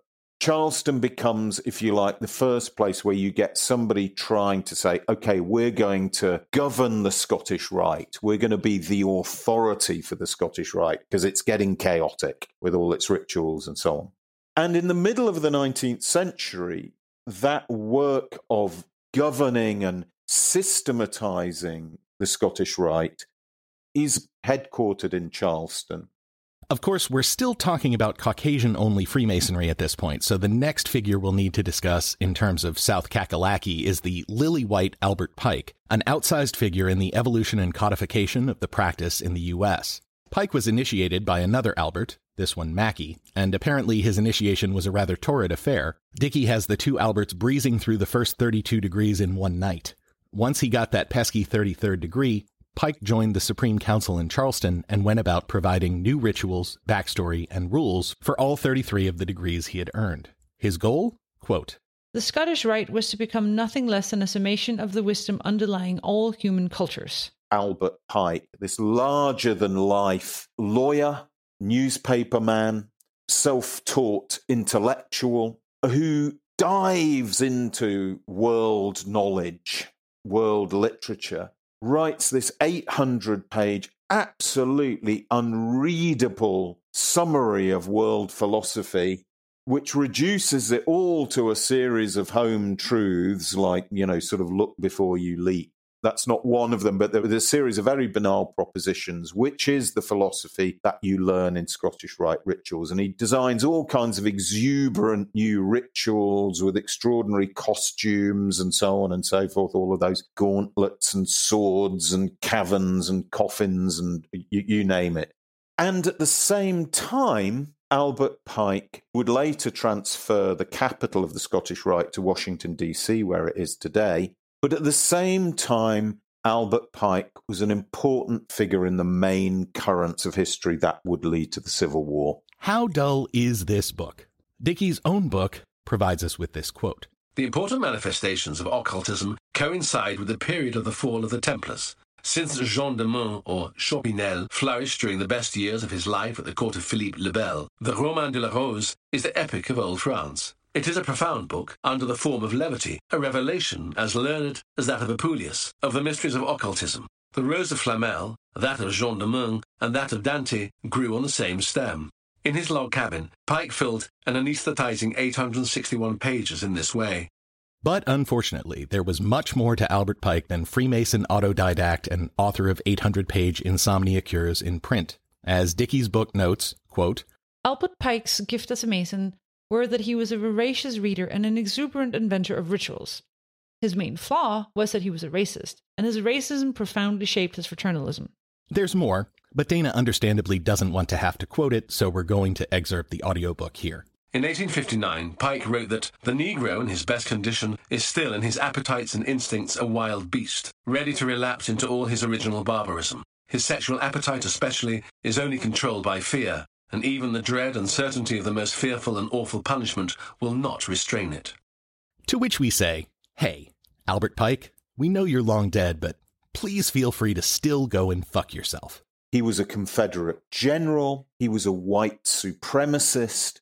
And he clearly, in the aftermath of the Civil War, pursued a white supremacist agenda. It's sometimes alleged that he was heavily involved in the Ku Klux Klan. I see no evidence of that whatsoever, but he nonetheless was a white supremacist who certainly conjured with the idea of a sort of white supremacist brotherhood modeled on the Freemasons. So Pike was an important Masonic figure and also a big racist piece of shit. But weirdly, there appear to have been exemptions to his racism. As we noted earlier, Native Americans, unlike blacks, were indeed allowed to become Masons in early America, with a sort of vogue in the 1840s and 1850s among some tribes for joining the craft.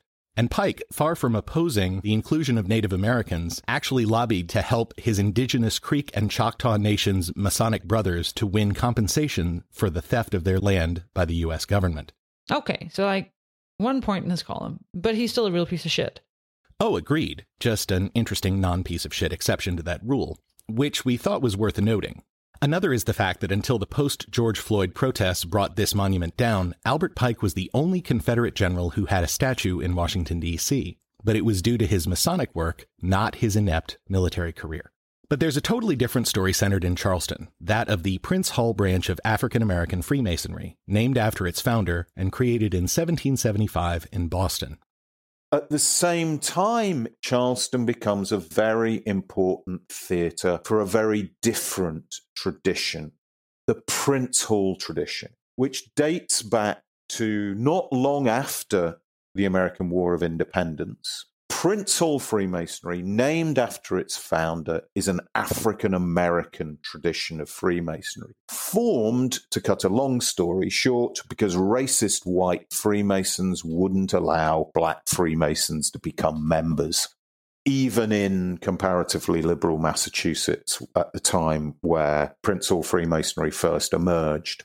And that tradition of Prince Hall Freemasonry, still alive and well today, just as Albert Pike's Scottish Rite was drawn into the politics of white supremacy in the Civil War era, Prince Hall Freemasonry has played a very, very important role at different moments of the African American struggle in American history. So, what does this have to do with Charleston? Well, it turns out that Prince Hall Freemasonry made the jump from Massachusetts to the South via the legendary 1st All Black Regiment in the Union Army. The 54th Massachusetts, which the elder among you might recall was the subject of the movie Glory, that detailed their legendary, unbelievably heroic deeds in the bloody assault on Fort Wagner in Charleston in 1863. In the Civil War, the 54th Massachusetts, which was the first regiment of black freemen founded in Massachusetts, recruited chiefly in Boston, but also from lots of surrounding states after the Emancipation Proclamation to fight for the end of slavery. And it was outside Charleston and Charleston Harbor that the legendary assault on Fort Wagner, led by the 54th Massachusetts, really put an end to the myth that African Americans couldn't fight.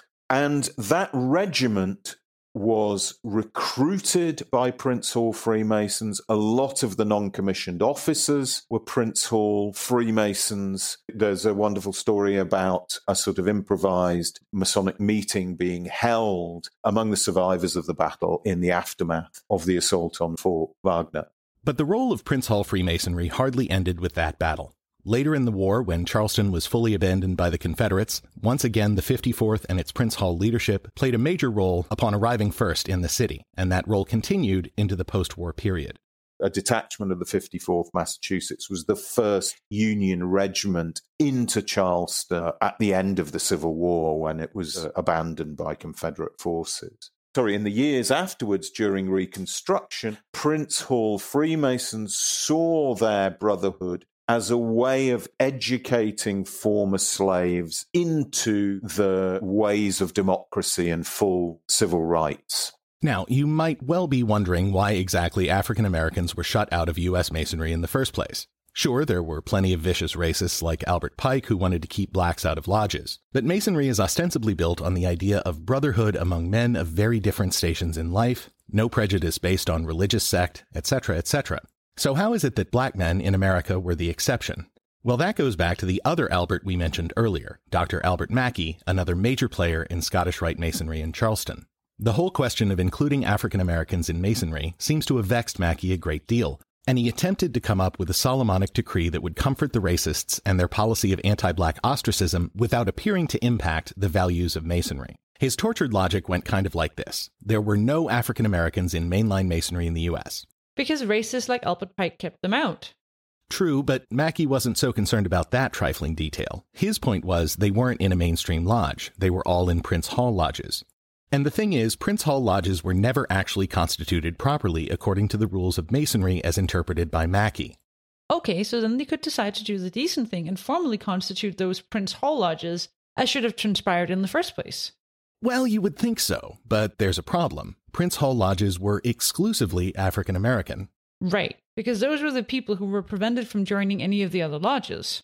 Again, that's not Mackey's concern. His concern is that a set of lodges established for only one racial group went against the craft's universalist principles. Wait, are you fucking kidding me? Blacks are kept out of lodges, so they make their own lodges. But those lodges weren't properly established, again, because of white racists. But they can't go ahead and establish them because the lodges are, by necessity, black only, again, because of white racism and therefore they go against the principle that any man is welcome to apply to become a Mason because that principle wasn't enforced to help these black Masons in the first place. What in the actual living fuck? Yeah, that's the long and short of it. Mackey had identified a way to use Masonic law and tradition to diffuse the issue among his white brethren, and he was going to stick to it come what may. He and thousands of less overtly racist white Masons convinced themselves that because their fraternity was open in principle to everyone, whatever their race, they could blithely ignore the fact that no sane black man would dare cross the threshold because it was brothers with views like Albert Pike's who created the climate inside.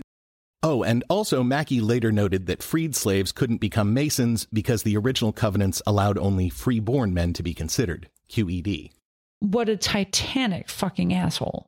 Yeah, it's some real bullshit. Fortunately, though, as usual, African Americans went about making something great out of the version of Masonry they themselves created, in spite of the indifference or active interference of white lodges. The founder of Prince Hall Masonry and its namesake fought for the country that presumed to enslave his brethren in the Revolutionary War. After the colonists' victory, he worked tirelessly first to eliminate slavery from his native Massachusetts and then to lobby for the safe return of three freedmen who were kidnapped from Boston Harbor and shipped to the West Indies to be enslaved. Fortunately, much like the story Dr. Spence told us about the Russian Revolution, the tale of those kidnapped men had an ironic, Masonic, Twilight Zone twist ending. One of them happened to be a Freemason from Prince Hall's Lodge. When he was offered in sale to a slave merchant who was also a Mason, he made his affiliation known, and the merchant ensured that the three captives were returned to Boston. A great public celebration led by Prince Hall and his brothers greeted them on their return. Masonry and racism is such a weird and awful story. Sure is, and we didn't even have time to go into the deep and fascinating multivalenced story of Masonry in India when it was a British colony. Again, you really owe it to yourself to check out Professor Dickie's book. But in spite of everything, Prince Hall Masons managed to stay at the forefront of the struggles of their people. Dickey notes that Brown v. Board of Education, the decision that desegregated public schools in the U.S., was funded in part by Prince Hall donations and argued by Thurgood Marshall, pioneering civil rights lawyer, future Supreme Court Justice, and 33rd degree Prince Hall Mason. Rosa Parks was in the Order of the Eastern Star, and martyred Mississippi hero Medgar Evers was also a member of a Prince Hall Lodge. Unfortunately, the schism between White and Prince Hall Masonry continues to this day, as demonstrated in the documentary Terra Masonica. It would have to wait until 1990 for the Grand Lodge of Washington to partly put an end to this situation. Partly because even today, the Grand Lodges of the nine southern states perpetuate the separation between their lodges and the Prince Hall lodges. What makes it so difficult? What what is the what is the bridge burner that keeps us separate? Because there's a bridge that's getting burned, um, but yet I think it's the it's, it's the acceptance of change. Um, when you grew up in a certain generation in the 40s, 50s, and 60s, you're stuck in a certain mindset to where the younger generation are wants to accept that, but the older generation is keeping them from accepting it. If you're truly practicing Freemason as you say you are, those bar- barriers need to come down. It's happening up north already, and it's a beautiful thing. When I get an opportunity to travel up north and fellowship with my Caucasian brothers, my Puerto Rican brothers, my brothers of colors. It's a beautiful thing. But naturally, reality sets back into place when we come back home here in the South.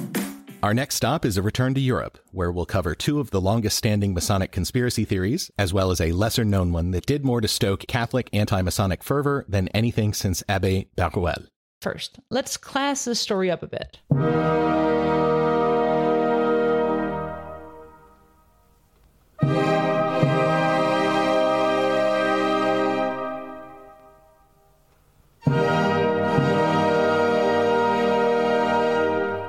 We return to H. Paul Jeffers' Freemasons Inside the World's Most Secret Society, which is at its best when delving into the many and varied oddball conspiracy theories that have accrued to Masonic lore. For example, Mozart.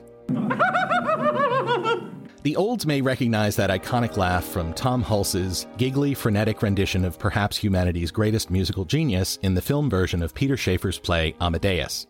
It tells the story of the composer's brief life through the perspective of a real life professional rival, Antonio Salieri. In F. Murray Abraham's brilliant portrayal, Salieri is consumed with jealousy for the frivolous wastrel Mozart, whom God has blessed with the talent denied to the pious Salieri himself. But of course, what concerns us here is the connection between the historical Mozart and Freemasonry. Wolfi was indeed a Mason, though by the time he was initiated in 1785 at the age of 29, he was already world famous as perhaps the greatest musical genius the world has ever known. For example, as Jeffers records, his first major opera, Mitridate Re di Ponto, was presented in Milan when he was. Wait, this can't be right. 14? That information is correct, though definitely mind blowing. Shall we read Jesuit's ninth grade poetry at this juncture for comparison? Sorry, just don't have the time. So, Mozart had been famous for most of his life before becoming a Mason, but joining doesn't appear to have been just another networking opportunity.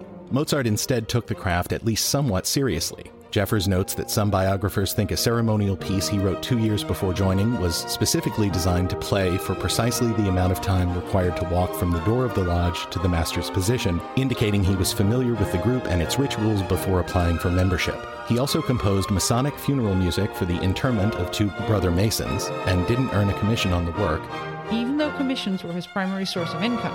But the thrust of the Masonic part of his biography has to do with his composition of the opera The Magic Flute and the mysteries surrounding Mozart's death. The story takes us to 1791, when the new Holy Roman Emperor was soon to be crowned. This would be Leopold II, brother of the deceased Joseph II. Joseph had proved very tolerant of Masonry throughout the empire, including in Mozart's adoptive home of Vienna. Leopold, acceding to the throne amid the tumult of the French Revolution and the fear it had struck in the heart of nobility throughout Europe, appeared poised to be far less sympathetic. Per Jeffers, Mozart's frequent librettist and fellow Mason suggested that they create an opera that would serve as subtle propaganda for Masonic values, seeking to influence the coming administration as well as public opinion in favor of the craft. We're not going into the full plot of the Magic Flute, but many interpretations hold it as a joyful celebration of Enlightenment values.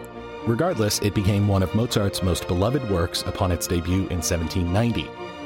Unfortunately, this performance would mark the beginning of the maestro's decline. At the astonishingly young age of 35, he would die in December of the next year of a fever. Or did he?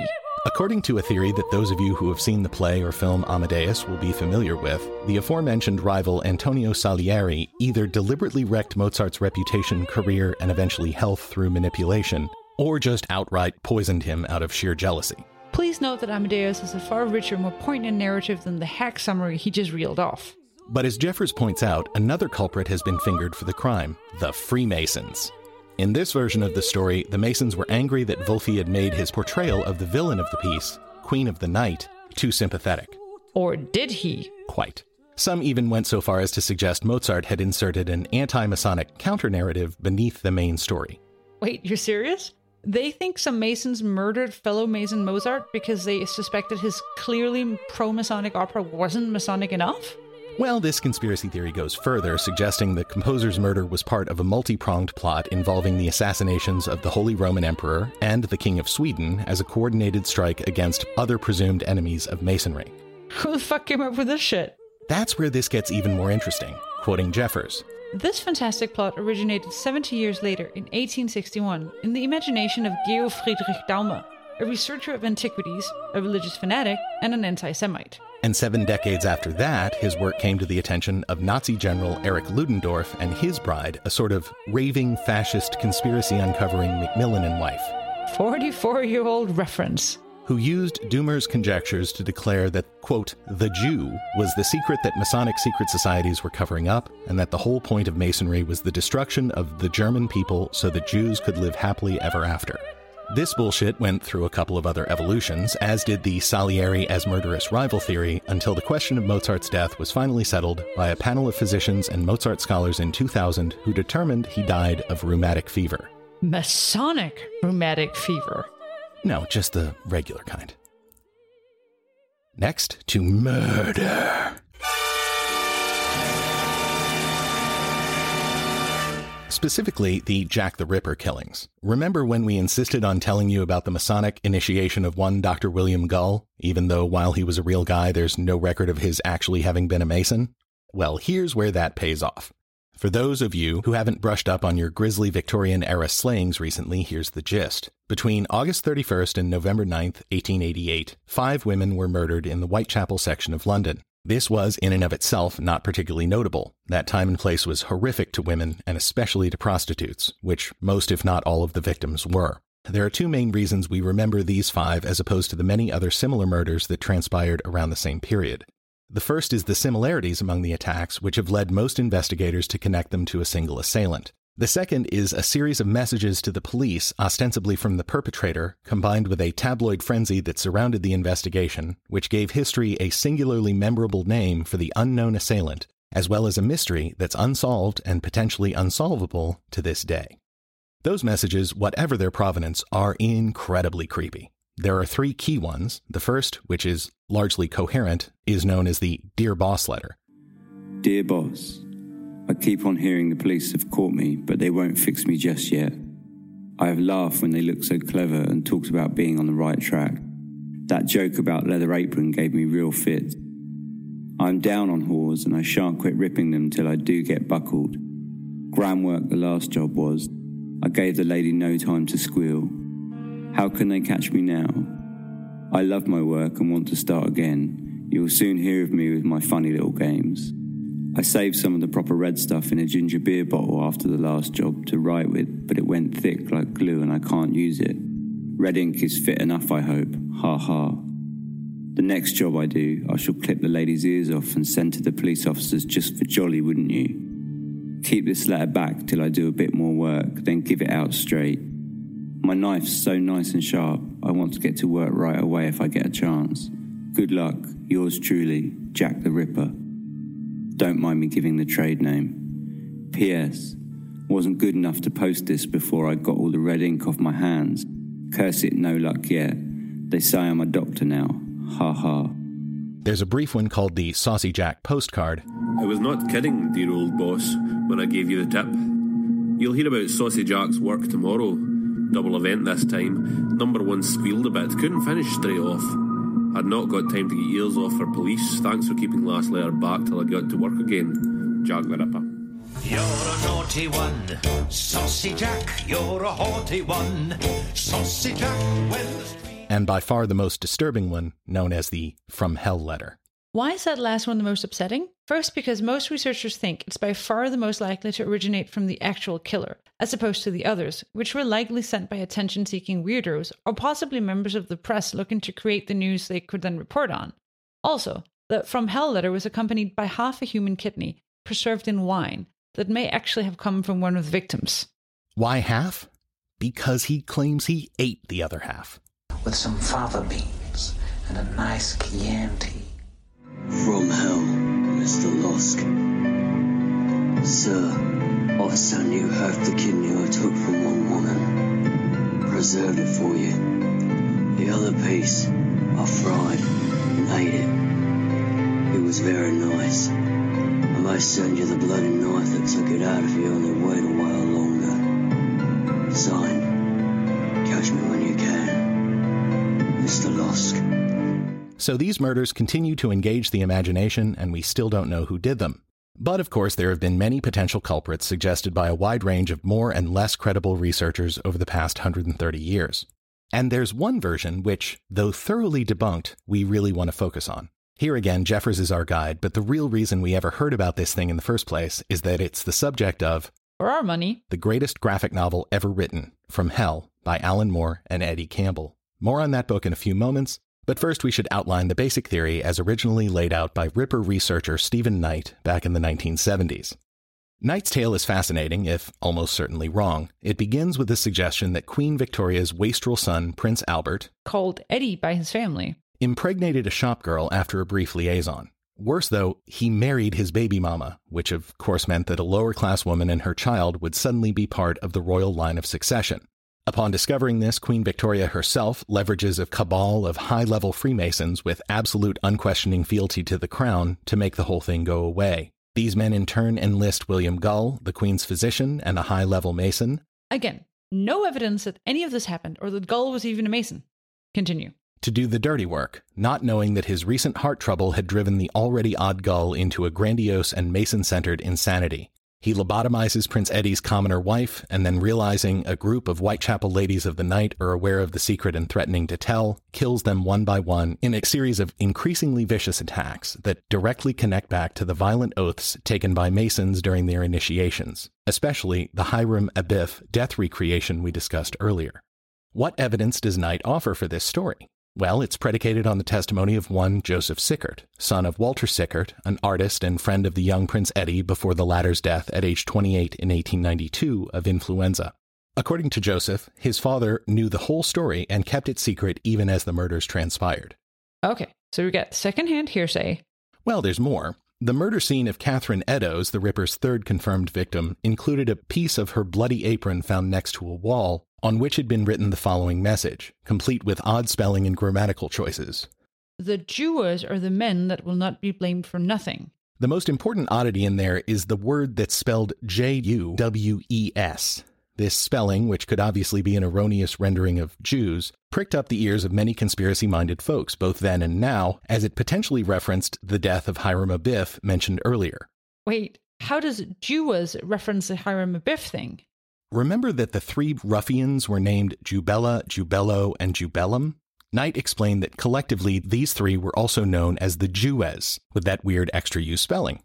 More concerningly, and this is verified, the head of the Metropolitan Police immediately had the message erased, claiming he was just trying to prevent violence against the local Jewish population. Care to guess what popular secret society that dude belonged to? Rotary Club? Nah. You know. As we noted above, this story has been retold in many arenas since it was originally concocted by Knight, including in a 1976 movie called Murder by Decree. Why would radicals hire you to catch a madman? That's why indeed, food thought. And why feed this information in such a bizarre fashion? And more important still, who killed Mickens and why? But regardless of how debunked it's been, we strongly recommend you check out writer Alan Moore and artist Eddie Campbell's version, the aforementioned graphic novel From Hell. To our mind, it stands as a testament to the unique storytelling that can only be accomplished through sequential art. It renders a tale more complex and richer than any purportedly nonfiction investigation could, with a William Gull who believes he is acting out the divine mandate of a Masonic deity called Jahbulon, sacrificing women to the god of male reason, seeking to ensure continued patriarchal domination throughout the dawning 20th century. There are so many amazing moments, Gull's bizarre Masonic visions, the matter of fact depictions of the many degradations and fleeting joys of the lives of women in the impoverished hellscape of poverty stricken Whitechapel, the creeping dread as Gull hunts and inevitably dispatches his targets, removing their organs and throwing their guts over their shoulders in purportedly Masonic frenzy. The growing tabloid fervor around the murders, the indifference of the populace, and the mystical narrative threads binding these killings to everything from the conception of baby Hitler to the very creation of the modern technological world. It's a visionary masterpiece, and you should absolutely read it. Also, you should absolutely never ever watch the 2001 movie loosely and incompetently based on that masterpiece, which misses everything great about the book and is borderline unwatchable in spite of its talented cast. But for all that, and as Moore himself admits in an afterword, the evidence for Knight's version of the Ripper case is pretty thin. Jeffers gathers the counterfactuals for us. First of all, the entire basis of Knight's story was Walter Sickert's confession to his son Joseph, detailing the Prince Eddie pregnancy and ensuing supposed royal initiated bloodbath. But Joseph Sickert later retracted his tale, and other Ripper experts have noted that those parts of it that can be verified have turned out not to be true. The Masonic connection is particularly tenuous. Jeffers quotes Masonic historian Paul M. Bessel. Those who are familiar with Masonic ritual know that the mutilations of the Ripper murder victims' bodies do not reflect any Masonic practices, rules, rituals, or ceremonies. Any seeming similarity is only slight, inaccurate, and circumstantial. For example, Bessel notes that while the Masonic Don't Tell Our Secrets or Else pledges involve the heart being removed and thrown over the left shoulder, the Ripper's victims' intestines were thrown over their right shoulders. Gross, but different. It gets worse. Bessel also confirms that the term the Juwes, spelled in that odd way in chalk on the crime scene wall, has never been used to refer to the three ruffians who killed Hiram Abif in the story. That's just someone deciding that because each name started with J.U., that this could maybe be what the message's author meant. Probably it was written to cast blame on Jewish people, either with the murderer or some passing anti Semite and thus a police captain's decision to erase the message and protect Jewish citizens seems eminently reasonable in retrospect. Also, also, the identities of the three ruffians had been removed from the Abif ceremony in England seven decades before the murders. Though not America, where we apparently lack our Masonic initiations to feature alliterative perpetrators. Also, also, also, the purported baby whose birth kicked the whole thing off would have been conceived while Prince Eddie was in Germany, not London. And there's a lot of doubt that a 72 year old heart attack and stroke victim like Gull could have manhandled these young women in the way the Ripper clearly did. And again, this whole thing is based on a secondhand confession that has been offered, retracted, and modified numerous times. Still, check out that book. Watchmen gets all the ink, but From Hell is really where it's at, Alan Moore wise. Hey, it's Danny Pellegrino from Everything Iconic. Ready to upgrade your style game without blowing your budget? Check out Quince. They've got all the good stuff shirts and polos, activewear, and fine leather goods, all at 50 to 80% less than other high end brands. And the best part? They're all about safe, ethical, and responsible manufacturing. Get that luxury vibe without the luxury price tag. Hit up quince.com slash upgrade for free shipping and 365 day returns on your next order. That's quince.com slash upgrade.